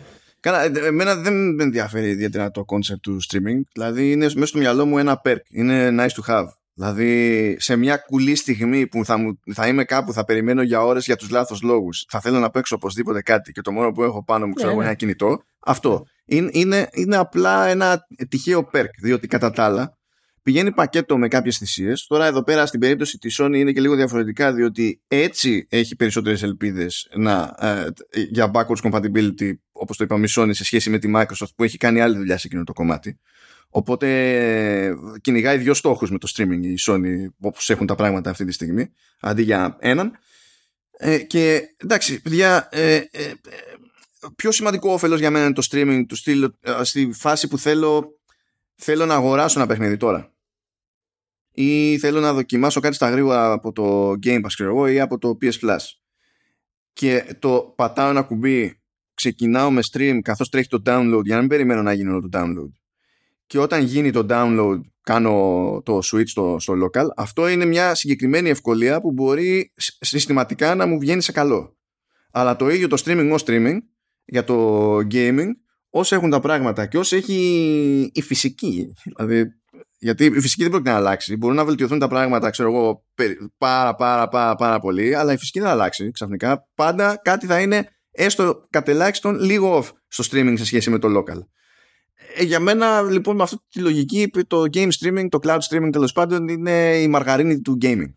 Δηλαδή είναι αυτό που παίρνεις όταν για κάποιο λόγο ε, δεν είναι επιλογή το βούτυρο. Δεν, δεν, αυτό. Αλλά θέλεις κάτι που τα θυμίζει βούτυρο. Ναι. Ε, θα το δούμε αυτό το, το πώς θα εξελιχθεί πάντως. Πώς θα εξελιχθεί αυτό το πραγματάκι. Ε, εντάξει, δεν, δεν είμαι ιδιαίτερα θετικός για την όλη διαδικασία. Ε, μια μικρή λεπτομέρεια, έτσι να και το κλείσουμε γρήγορα γρήγορα. Εάν μου πει και μια εταιρεία ότι θα σου δώσω ε, την καλύτερη ας πούμε εκδοχή ενός παιχνιδιού ε, σε stream ε, όπως έλεγε η Google παραδείγματος χάρη και ποτέ στην ουσία δεν έγινε αυτό το πράγμα. Δηλαδή το αντίστοιχο του 3090 RTX Ti παραδείγματος χάρη κάρτα να το παίξεις, να το στριμάρει στα 30 FPS, στα 60 FPS σε ανάλυση η οποία είναι σταθερή, ναι, αυτό αξίζει. Αυτό ισχύει στην περίπτωση του Xbox. Ναι, και είναι και, και, και είναι και αντικατάσταση για, όσους, ε, για το θέμα του PC ας πούμε. Αυτό. Για όσους ξέρεις δεν μπορούν στην ουσία να φτάσουν στο επίπεδο ή έχουν το κόλλημα ότι θέλουν την γκάλα γραφικών κτλ.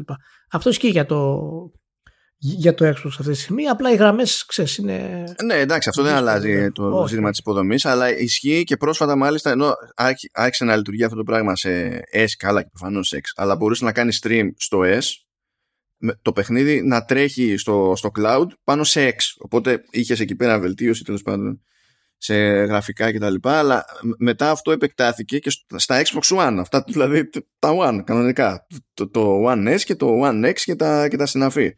Που αυτό για κάποιους μπορεί να είναι και από κούμπι του στυλ ότι ε, δεν μπορώ να αγοράσω τώρα καινούργια κονσόλα. Αν είναι αρκετά δεδομένο το cloud streaming, τέλος πάντων την κάνω τη θυσία για ένα διάστημα, έχω πρόσβαση στα games και μετά βλέπουμε, ξέρω εγώ. Σε τέτοια, σε τέτοια, σε τέτοια ύποπτα σενάρια είναι που θα βολέψει περισσότερο. Αυτές οι θεωρίες ότι το cloud θα αντικαταστήσει για πάντα τα πάντα και είναι όλα θέμα χρόνου και τα συναφή, αυτά είναι να, είχαμε, να λέγαμε βασικά. Ε, τι άλλο έχουμε να λέγαμε; Star Wars. Star Wars, ηλιά. Amy Henning προσπαθεί, προσπαθεί, προσπαθεί, προσπαθεί. Κάνει μια νέα απόπειρα εδώ πέρα. Γιατί έσκασε Lucasfilm Games και η Skydance New Media. Και λέει, ναι, γεια σας, έχουμε καινούριο Star Wars Project. Και θα είναι με narrative στην ουσία, με έμφαση στην αφήγηση. Και είναι στο τιμόνι Henning που έτσι κι αλλιώς στη Skydance New Media είναι πάνω κάτω στο τιμόνι Henning από το 2019 που φύτρωσε τέλος πάντων. Η, η φάση αυτή και κατά μία έννοια είναι λίγο κουφή περίπτωση από την άποψη ότι η Skydance New Media δεν έχει προλάβει να κάνει σχεδόν τίποτα κατά μία έννοια τουλάχιστον από μεγάλα πράγματα. Και έχει κάνει δύο κονέ με την Disney. Έχει κάνει ένα για Marvel και δεν ξέρουμε τι είναι αυτό το παιχνίδι πότε και πώς και τα λοιπά. Και τώρα κάνει κονέ και, και για Star Wars. Είναι η δύναμη της Henning. Το είχαμε ξαναπεί ότι είναι το τελευταίο της χαρτί. Αυτό και έχει, έχει μέσα της ακόμα μία τελευταία, δύο τελευταίες προσπάθειες στην ουσία να μπορέσει να, να βγάλει κάτι καλό. Μου αρέσει ότι η δήλωση ήταν ε, ε, ένα richly cinematic action adventure και δείχνει ότι δηλώνουν πραγματικά ότι πάνε όντως να είναι κινηματογραφικό επίπεδο και φυσικά η Henning έχει την ε, προϊστορία του Uncharted οπότε σίγουρα θα πάει κοντά ε, σε αυτό το στυλ. Και είναι, είναι επίσης και ένδειξη πώς ανοίγει το Star Wars μάλλον πλέον. Ε, και δοκιμάζει πάρα πολλά πράγματα. Έτσι. Και το είδαμε φυσικά γιατί πλέον περιλαμβάνει και τα παιχνίδια του στο canon lore σε μεγάλο βαθμό. Οπότε σίγουρα αυτό έχει πολύ ενδιαφέρον γενικότερα και για τους φίλους γενικά του Star που μπορεί να μην είναι αμυγός gamers ε, και για τα stories ας πούμε που, που θα, θα λάβουν χώρα ε, μέσα. Οπότε για τη Marvel δεν ξέρω πραγματικά τι ετοιμάζουν. Είναι αλήθεια. Πάντως και αυτό θα είναι ε, original το, το περιεχόμενο. Το, το σενάριο δηλαδή. Ε, αλλά το Star Wars είναι πολύ πιο ενδιαφέρον. Έτσι όπως είναι τα, έτσι όπως είναι τα πράγματα. Να σου πω την αλήθεια. Ιδιαίτερα μετά τις ταινίες. Κοιτάξτε τώρα, μετά από, έχουμε τόσα χρόνια να δούμε και δουλειά της Henning που λες ας προλάβουμε ναι, και ναι, εμείς ναι. άλλη μια φορά. Ναι, ναι, ναι, ναι. Είναι, είναι, το, είναι τα τελευταία της αυτά τώρα για το τέτοιο. Αποκλείεται να μετά από αυτό να ξανά είναι ξέρεις, στην top υπεύθυνη παραγωγή σε όλο αυτό το πράγμα. Απλά δεν, δεν αντέχεις, ας πούμε. Τέλος πάντων, θα το.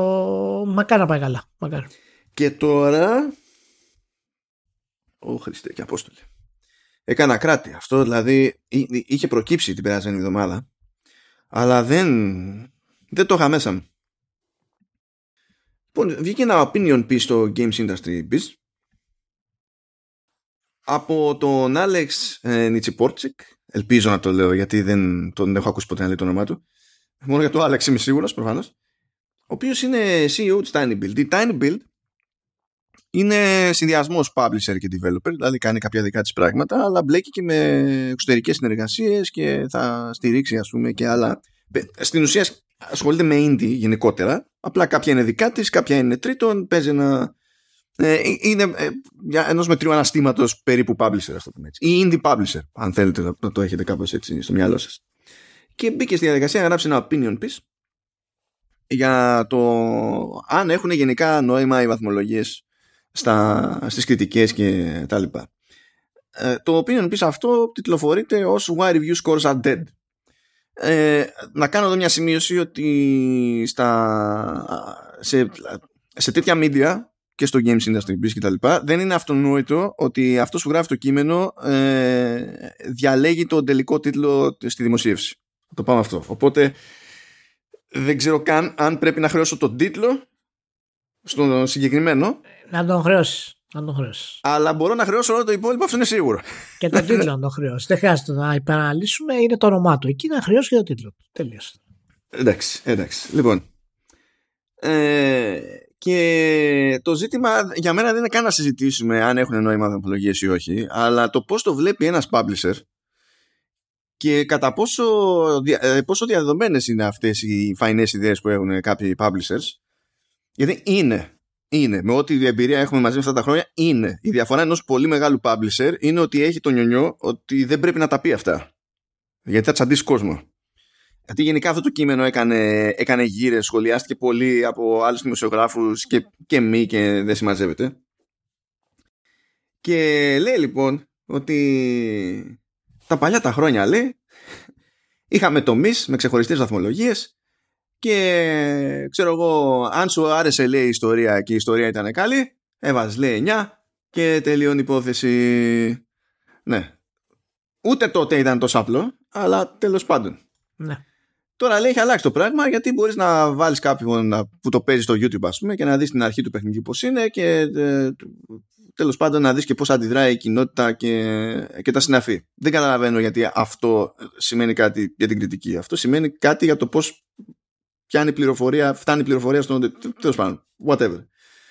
Uh, και λέει gamers make their own decisions now. And quite often that decision does not align with the opinion of an editor that's giving a review score. Αυτό που γίνεται πάντα. Ναι, ναι, αιώνες. αιώνες στην ιστορία τη ανθρωπότητα γενικά. Δηλαδή, αλλά είναι κάτι που συμβαίνει now σύμφωνα με τον CEO της Tiny Build. Είναι κάτι που ανακάλυψε. Είχε ένα επίφανη και το ανακάλυψε αυτό. Και λέει, ορίστε, λέει, οι λόγοι για τους οποίους θεωρώ εγώ ότι τα review scores είναι νεκρά και τι πρέπει να κάνουν οι developers γι' αυτό. Και δεν υπάρχει τρόπος να μην θυχτείς, δηλαδή στο blow by blow ξεκινάει και λέει games are becoming experiences. Αυτό καλά μου παιδιά είναι code για το ότι βγαίνει ένα παιχνίδι και δεν είναι στην κατάσταση που βγήκες σε αυτή θα μείνει. Θα πατσαριστεί, θα γίνει update, κάποιο αν είναι live game θα έχει seasons, μία season μπορεί να, είναι, να διαφέρει πάρα πολύ με μία άλλη season ας πούμε και φέρνει κάποια παραδείγματα που ισχύουν, όπως είναι στο Fortnite, ξέρω εγώ, ή όπως είναι να, τώρα το Rocket League, ας πούμε, για το season που σκάει, ε, εξαφάνισε την μπάλα. Που η μπάλα είναι το, το βασικό πράγμα όλα αυτά τα χρόνια στο, στο Rocket League. Έτσι. Και όντως σε κάποιες περιπτώσεις μπορείς να πεις ότι αυτό που θα γράψει εκείνη την ώρα ε, στην αρχή δεν έχει νόημα μετά από κάποια χρόνια και, και τα λοιπά. Ε, ναι, ε, Ασχέτως αυτού, τα παιχνίδια πάντα ήταν experiences. Δεν ξέρω ποιος είναι ο ορισμός εμπειρίας στο κεφάλι του, του Alex εδώ πέρα. Αλλά τι πάει να πει είναι experiences τώρα, τα, τα games.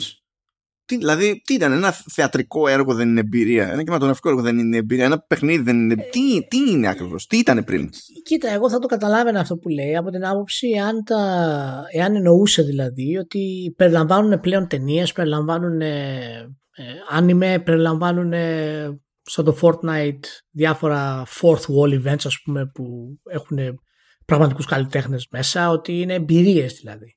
Θα το δεχόμουν αυτό το πράγμα γιατί αυτό ισχύει περισσότερο από φυσικά τα παιχνίδια των παραλαιότερων γενιών αλλά δεν λέει αυτό. Στην ουσία λέει ότι είναι experiences επειδή γενικά το κάνεις experience καθώς μεγαλώνει το παιχνίδι. Ναι, λες το, μπράβο, εμένα τι με νοιάζει. Έχει, έχει bugs, έχει αυτό, έχει ναι, όχι, απλά δεν έχει τρόπο να το εκφράσει σωστά τι θέλει να πει δηλαδή. Ε, ποιο είναι τώρα, γιατί ρωτάει μάλιστα λέει ποιο είναι λέει το τελικό προϊόν; Είναι η, είναι η τρωινή σεζόν ή η πρώτη σεζόν; Άρα αυτά είναι εμπειρίες. Και λέει, ή, ή μήπως είναι το rap concert; Λες το rap concert δεν είναι καν το παιχνίδι. Τι μου λες τώρα. Είναι, είναι πρόμο το rap concert που θα γίνει μέσα στο, το Fortnite. Δεν είναι το παιχνίδι. Ναι, όχι, έχει, έχει πρόβλημα στο να εκφράσει ακριβώς τι, τι θέλει να πει. Συνεχίζει και λέει ότι οι νεαρότεροι gamers δεν ενδιαφέρονται το, το ίδιο όσο παλιά τέλος για, για σκορ. Ε, OK, okay, ξέρω εγώ. Ναι. Θα πω, ναι, αυτό σε σχέση με το παρελθόν ισχύει. Αυτό τι σημαίνει για το αν έχουν ε, νόημα γενικά στην κριτική τα, τα review scores; Είναι άλλη συζήτηση, μια άλλη συζήτηση άλλη; Ναι. Σου λέει αφού δεν ενδιαφέρονται οι νεότεροι gamers, ε, είναι λιγότερο χρήσιμο τα review scores. Εν τω μεταξύ, λέει κιόλας, αυτό υπονομεύεται και λέει ότι οι άνω των 30, ξέρω εγώ, όπως εγώ, έχουμε συνηθίσει, λέει, να βλέπουμε βαθμολογίες και συν τις άλλες δεν έχουμε το χρόνο που είχαμε ως παιδιά. Οπότε μας διευκολύνει να έχουμε ένα γρήγορο indicator, ας πούμε, ε, για να βγάλουμε άκρη. Και λες, ε, ναι, έχεις δει τις τελε... ποια είναι τα στατιστικά για το ποιο είναι το φιλέτο του gaming και τι ηλικίες έχουν και τι θα συνεχίσουν να έχουν. Γιατί αυτές οι ηλικίες είναι που έχουν περισσότερα λεφτά να καίνε. Δεν είναι συγκυριακό ότι οι τριαντάριδες είναι που, δηλαδή 20 κάτι 30 γιούχου που είναι το φιλέτο, δεν πρόκειται να αλλάξει αυτό ξαφνικά. Ακόμα και αν μεγαλώσουν οι υπόλοιποι και έχουν συνηθίσει να μην ασχολούνται ποτέ με, με reviews. Θα φτάσουν και οι μικροί στη φάση να μην προλαβαίνουν, αλλά να έχουν χρήματα για game. Είναι, είναι μοιραίο. Είναι, εντάξει, είναι λίγο περίεργο αυτό. Βέβαια, καταλαβαίνω ότι προσπαθεί να πει πάλι, απλά δεν έχει την ικανότητα να το εκφράσει σωστά. Ο μέσος όρος των, των gamers είναι 35. Οπότε το Younger Gamers, το οποίο είναι πολύ μεγάλο φυσικά το ποσοστό, δεν είναι απαραίτητα και το πορτοφόλι. Έτσι, γιατί πάρα πολλοί Younger Gamers, ας πούμε, ε, παίζουν τα free to play. Γι' αυτό έχουν τόση μεγάλη επιτυχία, τόσα πολλά indies ε, που είναι free to play. Και άλλα φυσικά καταποντίζονται. Λέει παρακάτω, show yourself early and win. Okay και λέει να αρχίσεις να χτίζεις μια κοινότητα γύρω από το development του παιχνιδιού και τα λοιπά και γιατί θα, οι αντιδράσεις και το feedback μπορεί να σε βοηθήσουν ε, και φρόντισε να ασχοληθείς με διαφορετικά media και websites και ναι, κάνε demos, κάνε beta και, και τα συναφή. OK, okay, εντάξει. Και σου λέει να είσαι, φρόντισε να είσαι ως developer ειλικρινής ε, να παίζει διαφάνεια και τα συναφή γιατί δεν είναι λέει απλά μόνο για το προϊόν το ίδιο και τα λοιπά και είναι about the experience and the community that the game creates. Εντάξει αυτό είναι μια γενικότητα που δεν ξέρω καν πώς συνδέεται με, τη, με το θέμα που ίδιος στείλει για τα review scores. Δεν το ξέρω. Απλά το έβγαλε αυτό σαν πράγματα που έχει νόημα να σκεφτούμε για τα review scores. Λέει λοιπόν μετά games are much less static. Γυρίζει στο θέμα του ότι μπορεί να αλλάξει πολύ ένα παιχνίδι ή να διορθωθεί πολύ ένα παιχνίδι στην πορεία. Και αυτό που με κούφανε απίστευτα είναι ότι φέρνει ως παράδειγμα το, το Hello Neighbor που είναι παιχνίδι της Tiny Build που έφαγε καμπάνες όταν βγήκε, καμπάνες όμως, τριάρια, τεσσάρια, καμπάνες. Και λέει ότι εντάξει, λέει, δεν μπορώ να αρνηθώ ότι εν μέρη αυτό συνέβη επειδή είχαμε bugs λέει, και άλλα τεχνικά ζητήματα και δεν συμμαζεύεται. Αλλά με την έξτρα δουλειά, λέει εκεί την προσπάθεια και τα συνάφη, τώρα πλέον είμαστε περήφανοι για το παιχνίδι στη μορφή που έχει πάρει αυτή τη στιγμή.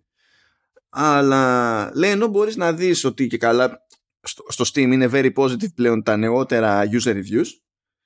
Ε, τα αρχικά media reviews έχουν μείνει στατικά. Ε, και αυτό είναι πρόβλημα.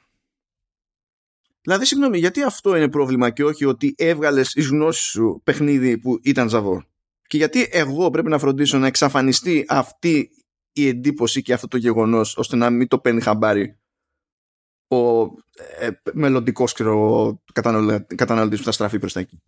Δεν κατάλαβα γιατί υπάρχει αυτή η υποχρέωση. Γιατί προφανώς είναι πολύ πιο εύκολο να κάνεις ένα review αυτή τη στιγμή και να μην βάλεις την ουσιαστικά βαθμολογία ή να μην το κρίνεις αρνητικά εάν είναι μη Γιατί το υπόλοιπο κομμάτι έρχεται. Ναι, επειδή δεν έχουμε, δει πολλέ, δεν έχουμε δει ποτέ περίπτωση να μην έρχεται ποτέ το κομμάτι. Είναι, οπότε το σωστό είναι αυτό, ναι. Και να κυνηγάνε όλοι οι υπόλοιποι ένα κινούμενο στόχο, όλοι οι κριτικοί, δηλαδή να κυνηγάνε να κάνουν τι, review σε νέο version. αυτό, αυτό δηλαδή, τι φαντάζεται ότι κάνει ο reviewer, ότι περνάει την ώρα του, ότι δεν τραβάει κουπί; Δηλαδή συνειδητοποιεί την αυτά που, που φαντάζεται ότι είναι βέλτιστες λύσεις; Εντάξει, δεν έχει ικανότητα να εκφράσει αυτό που θέλει να πει. Αυτό είναι. Απλά λέει γενικά πράγματα για να πει κάποιο point. Κάποια από αυτά που λέει είναι, είναι σωστά. Το επόμενο δηλαδή που λέει ότι τα user reviews είναι πιο εύκολο να δεις ε, ξέρεις, πιο πρόσφατες πληροφορίες για το παιχνίδι ε, ισχύει και ισχύει και στη Steam ας πούμε με τα positive, ε, mostly positive κτλ ε, τα οποία είναι ξέρεις, τα πρόσφατα ή τα γενικά ας πούμε. Ισχύει. Ξέρεις όμως τι γίνεται με τα user reviews στη Steam, στο, στο Steam τώρα ηλία; Κάποια στιγμή παλιώνουν και αυτά και αν έχεις κάνει βλακεία στο παιχνίδι σου, τα επόμενα user reviews που θα έρθουν, αν είναι για καμπάνες, θα σου ρίχνουν καντήλια. Τότε τι θα πεις; Ε, αυτά δεν μ' αρέσουν, μ' άρεσαν τα προηγούμενα; Όχι, απ' την άλλη είναι αυτό το πράγμα, ότι τα user reviews έχουν αυτό, αυτό το δίκοπο μαχαίρι δηλαδή. Ότι ναι, μπορείς να δώσεις την πληροφορία που θέλεις, αλλά ο χρόνος ο χρόνος αλλάζει πάρα πολλά ας πούμε, στη σημασία τους και υπάρχει φυσικά και το review bombing τα οποία είναι, είναι από παιδί ας πούμε, το, το user reviews οπότε ε, και πάλι δεν ταιριάζει με το νόημα ότι οι βαθμολογίες είναι ε, ξέρεις, δεν χρησιμεύουν ας πούμε ή θα έπρεπε να τις αλλάξουμε. Δεν έχει κάποια points.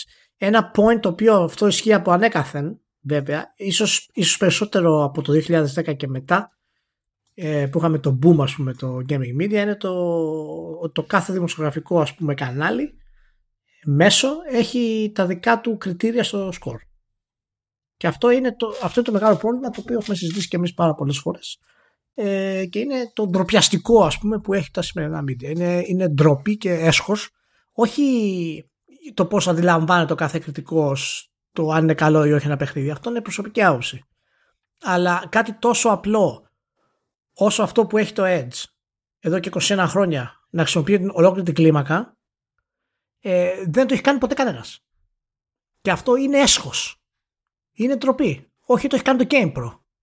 Για να τα βάλουμε τα πράγματα στη, στη θέση τους. Κανένας άλλος δεν το έχει κάνει στη βιομηχανία. Και αυτό που λέει ότι τα παιχνίδια δεν παίρνουν κάτω από 70% πλέον είναι σωστό. Πρέπει να είναι τελείως broken για να πάρουν κάτι λιγότερο από αυτό. Ναι, ναι, ναι. Ναι. Μα, τώρα, ε, τεχνικώ, αυτό που λέει ότι είναι και τα κριτήρια διαφορετικά, δεν μιλάμε καν για κριτήρια. Είναι ότι έχουμε μια κλίμακα και δεν ξέρουμε τι είναι κλίμακα. Α τα κριτήρια. Τα κριτήρια έρχονται δεύτερα για το με βάση αυτά που θα μας ρίξει στην κλίμακα. Είναι ότι προσποιούμαστε ότι ολόκληρο κομμάτι της κλίμακας είναι εκεί πέρα για το Θεαθήνε. Και, δεν το, δηλαδή... και ούτε αυτό είναι, είναι επιχείρημα ενάντια στη βαθμολογία. Όχι, αυτό είναι επιχείρημα για, να, ε, για κριτική στους κριτικούς. αυτό είναι άλλο, άλλο πράγμα. Όχι, όχι. Ε, λέει επίσης, δηλαδή above and beyond, λέει ρε παιδί μου, reviews are often written under unrealistic conditions. Και λέει για το χρόνο που έχει κάποιος να επενδύσει σε ένα παιχνίδι, αν προλαβαίνει να το τελειώσει, αν θα το παίξει σε αντιπροσωπευτικές συνθήκες, γιατί αν έχει ένα online μέρος μπορεί να μην είναι καν ανοιχτή η servers ή μπορεί να είναι ανοιχτή μόνο για μικρό χρονικό διάστημα και reviewers είναι σε διαφορετικές ε, ζώνες ώρας, δεν μπορούν να συνδυαστούν, να φτιάξουν, να υπάρχει ένα user base στη δοκιμή για να πούμε ότι δοκιμάζουμε και τα συναφή και τα συναφή. Και μάλιστα λέει κιόλας It speaks to the quality of Elden Ring that reviewers came away with such a uh, high opinion of it while rushing to complete it before deadlines. Τώρα μην το πιάσουμε αυτό να αναλύσουμε.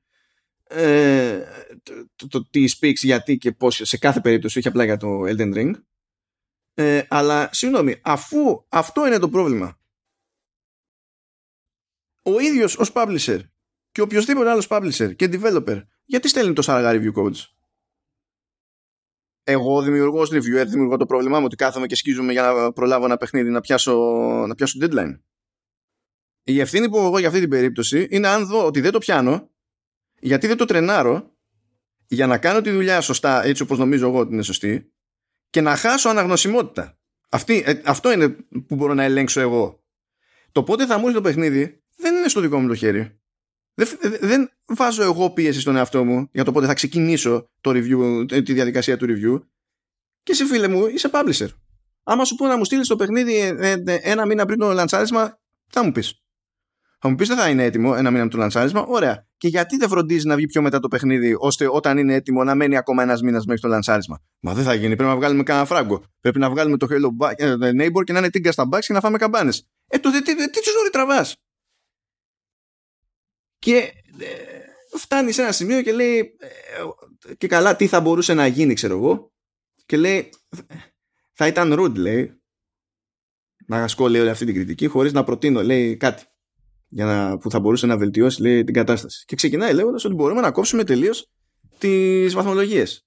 Και αναφέρεται ως, σε, και καλά για, αναφέρει ως παράδειγμα την περίπτωση του Eurogamer που έχει τα essential, recommended δεν ξέρω γιατί ξεχνάει το avoid, αλλά Okay. Και λέει ότι αυτό λέει φαίνεται να, ε, να δείχνει τέλος πάντων ότι οθεί τους αναγνώστες να διαβάσουν περισσότερο το κείμενο. Αυτό είναι ψέμα. Αυτό δεν ισχύει. Οθεί τους ε, περισσότερους να διαβάσουν το τελευταίο παράγραφο. Και αυτή πάλι είναι, ε, είναι ένα υποσύνολο από αυτούς που θα κάνουν οτιδήποτε διαφορετικό γιατί υπάρχουν και οι άλλοι που αρκούνται και στο label αυτό. Θα δουν αν είναι essential document και τα λοιπά και σου λέει εντάξει. Και δεν θα, ασχοληθούν παρακάτω.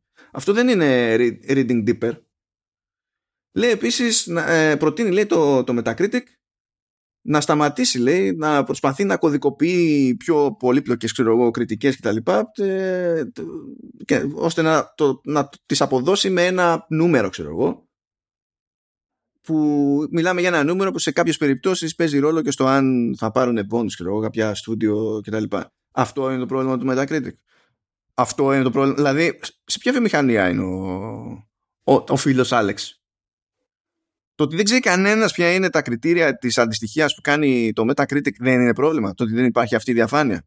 Το ότι το Metacritic αποφασίζει ότι συγκεκριμένα site έχουν αυξημένο συντελεστή βαρύτητας και έχουν ένα πολλαπλασιαστή δίπλα στη βαθμολογία τους που επηρεάζει περισσότερο το σύνολο κάποια είναι flat και κάποια έχουν ε, μειωμένο συντελεστή βαρύτητας και δεν ξέρει κανένας ούτε το site ποιος είναι ο συντελεστής βαρύτητας, αυτό δεν είναι πρόβλημα.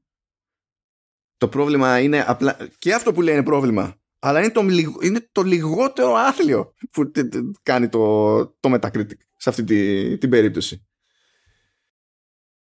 Και φυσικά αφήνει το καλύτερο και χειρότερο για τελευταίο που λέει ότι reviews may have to adapt to keep up with ever-changing games λέει ότι while completely rewriting articles is probably unreasonable to ask δεν ξέρω τι σου έδωσε αυτή την εντύπωση Άλεξ. Ε, μια σημείωση λέει κάπου στην αρχή που να λέει ρε παιδί μου ότι το review αυτό είναι strongly out of date ε, ή να επισημαίνει πράγματα που έχουν αλλάξει το μισοδιάστημα κτλ. Ευχαριστώ που μου δίνεις περισσότερη δουλειά δηλαδή δεν έχω κανένα πρόβλημα. Το να ε, συγγνώμη Ηλία να σε ρωτήσω λίγο κάτι. Πόσο δύσκολο είναι να δει κάποιος την ημερομηνία του άρθρου; Και μια ενδεχόμενη σημείωση που μπορεί, αυτό γίνεται εύκολα, να πει ότι είναι το version tade. Το review αυτό βασίστηκε στο version tade και να βγάλει άκρη.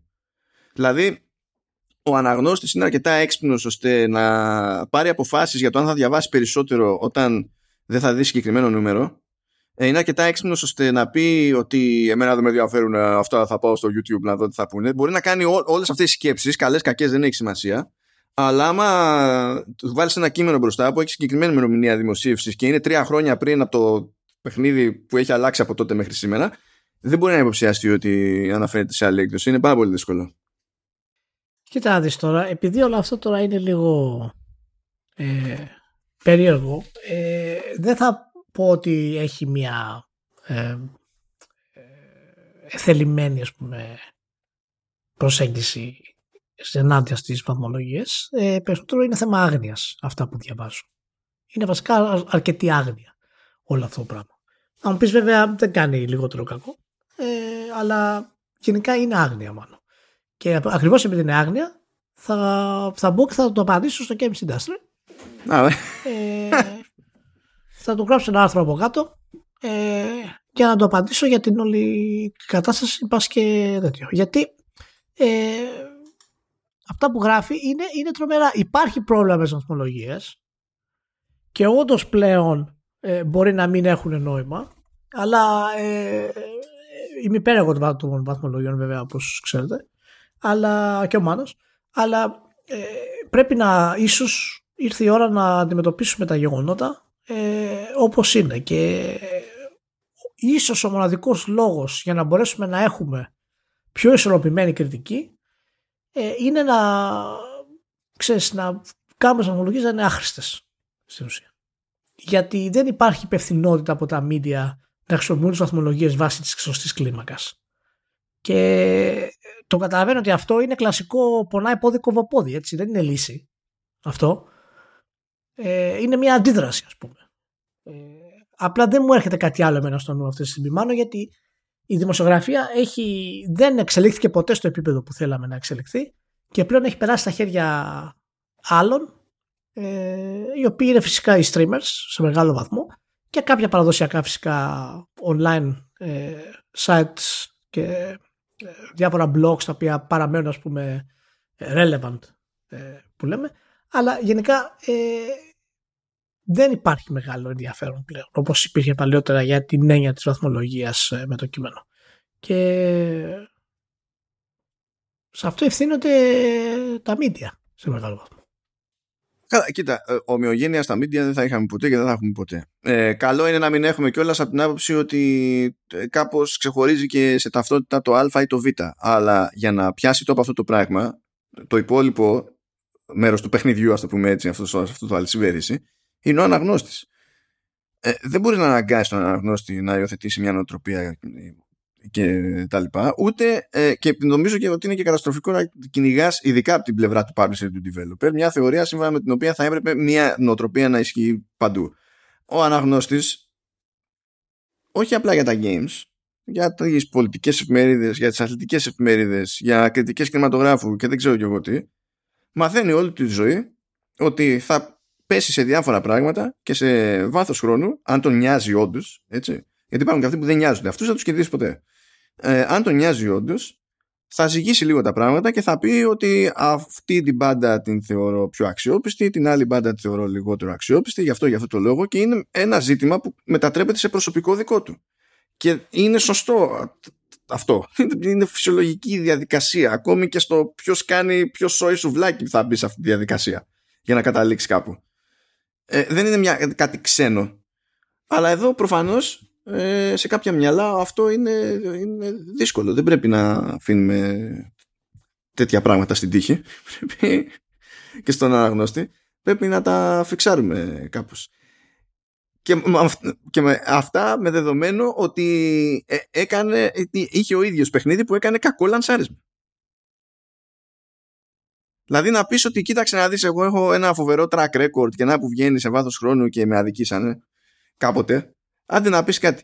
Εδώ τι, τι θέλεις να γίνει; Δεν τα καταλαβαίνω. ο μεγάλος publisher σας το λέω επειδή γίνονται τέτοιες συζητήσεις ειδικά για το κατά πόσο υπάρχει το περιθώριο να επανέλθουμε σε κάποιο παιχνίδι επειδή αυτό το παιχνίδι έχει αλλάξει πολύ είτε σε περιεχόμενο είτε σε, σε τεχνικό επίπεδο είτε ό,τι να είναι ο μεγάλος ο publisher επειδή έχει νιονιό και άλλου τύπου επαγγελματίες λόγω μεγέθους θα σου πει πλέον ένα παιχνίδι ξεκινάει κάπως καταλήγει κάπως ε, και το review που ξεκινάει και είναι τότε για το τότε και τα λοιπά. Έχετε σκεφτεί ποτέ αν υπάρχει κάποιος τρόπος τέλος πάντων ή κάποιο νόημα ή, ή, αν μπορείτε να το κάνετε; Ε, κάπως αυτό να αποτυπώνεται στην κάλυψη στο πετάει σαν ερώτηση διότι έχει το νιονιό ότι αν στο πετάξει σαν προτροπή ή πίεση, ή πίεση είναι πολύ πιο εύκολο να πάει στραβά η συζήτηση. Γιατί δεν είναι θέμα του να σε πιέσει για αυτό το πράγμα. Δεν είναι ο ρόλος του να σε πιέσει για αυτό το πράγμα. Όταν είσαι indie publisher, δεν τα έχεις πάρει χαμπάρι λίγο αυτά. Ναι. Ίσως πάντως ε, ξέρεις, έχει, έχει, έχει σταματήσει να έχει γούστο η ποιότητα της ε, δημοσιογραφίας. Παλαιότερα developers ε, και publishers αλλά κυρίως developers ε, κάνανε quotes ακόμα και reviews. Δηλαδή ασχολιόντουσαν και με την ποιότητα των reviews. Και τα συμμετείχανε σε μεγάλο βαθμό. Πλέον έχει αλλάξει αυτό. Ε, η αγορά είναι τελείως διαφορετική ε, και δεν ξέρω πόσο πλέον εντάξει το έχουμε ξανασυζητήσει και προσωπικού μάλλον πόσο πλέον έχει νόημα η, ε, η κριτική γενικότερα ας πούμε για την, όχι για την ποιότητα ενός video game αλλά για το πώς μπορεί να, να κατευθύνει θετικά ένα παιχνίδι γιατί αρνητικά γίνεται. Τι είναι να το κατευθύνει θετικά; Δηλαδή να το, να το, να το περάσει στο μυαλό του καταναλωτή ως αξία θετική. Ε, και, και κυρίως οι καταναλωτές αυτή τη στιγμή και ο κόσμος του ίντερνετ θα αποφασίσει μόνος του από αυτά που ενημερώνεται. Και αυτά που ενημερώνεται, από αυτά που ενημερώνεται είναι δεν είναι δημοσιογραφικά site. Δηλαδή, παραδείγματος χάρη, εάν κάποιο μέτριο επίπεδο site ή κακό επίπεδο site με μεγάλο following ή με cult following βάλει, ξέρω εγώ, θετικό σε ένα παιχνίδι, θα έχει πολύ μεγαλύτερη βαρύτητα από το να του βάλει το edge σε θέματα πωλήσεων. Ναι, στο εμπορικό ναι. Και πλέον δεν αλλάζει αυτό. Παλιά πιστεύαμε ότι θα άλλαζε αυτό το πράγμα και ότι ακόμα και... Νομίζω ότι αυτό ήταν το λάθος μας βασικά. ναι, ναι. Όχι, μα, όχι, μα ήταν η ελπίδα που είχαμε, ήταν σοβαρή, ήταν ουσιαστική. Γιατί όταν ξεκινήσαμε εμείς, τα περισσότερα site ήταν ποιοτικά. Είχαμε και τα χαζά, αλλά είχαμε ποιοτικά. Δηλαδή από περιοδικά, τα ξένα περιοδικά, από εποχής ακόμα Amiga Action ας πούμε. Και PC Power, PC Zone, PC Gamer, το Edge, το Games και site ας πούμε όταν ξεκινήσαν ακόμα και το GameSpot ε, και το Eurogamer αρχικά είχαν φοβερές βλέψεις. Αλλά τέλος πάντων η πορεία δεν, ε, δεν έκανε τη δουλειά της όπως θα έπρεπε. Τουλάχιστον σε κάποιο, σε κάποιο βαθμό, μην τα βγάλουμε όλα αρνητικά. Αλλά... Θες να πεις ότι στην εποχή που ήταν στάνταρ ότι θα σε πληρώνει κάποιος; Ήταν καλύτερα τα πράγματα από ότι είναι τώρα που δεν είναι στάνταρ. αυτό, είναι, αυτό είναι το ειρωνικό. Αυτό είναι το τρομερά ειρωνικό. Μόνο. Πραγματικά. Τέλος πάντων. αυτά. Λοιπόν, να είστε καλά που ήσασταν μαζί. Θα τα πούμε την ε, επόμενη εβδομάδα. Εσύ πόσο κάφροι είμαστε. Θα βγει αυτό τώρα, θα βγει, ξέρω εγώ, Δευτέρα του Πάσχα το επεισόδιο. Δεν είπαμε ούτε καλό Πάσχα, ρε. Καλή ανάσταση και τέτοια. Α, παιδιά, εγώ Χριστός Ανέστη βασικά. Ναι, ναι. Συγγνώμη, εμένα μου διέφυγε γιατί έχω κάνει εγώ ήδη Πάσχα στην Νορβηγία ένα μια εβδομάδα πριν. Ε, οι, οι προτεστάντες είναι πιο γρήγοροι από τους Ορθοδόξους. Έτσι για να μαθαίνετε δηλαδή γατάκια. Μου είχατε, ο Ιησούς ο δικός σας την είχε, είχε μεθύσει. Ξέρετε την εβδομάδα ολόκληρη. Οπότε ξέρω, χωνέψτε κάτι και για μας. Όσοι τα ακούτε. Χωνέψτε κάτι και για μας. Καλή διασκέδαση. Όσοι πιστεύετε, ε, καλή ανάσταση. Τσαου.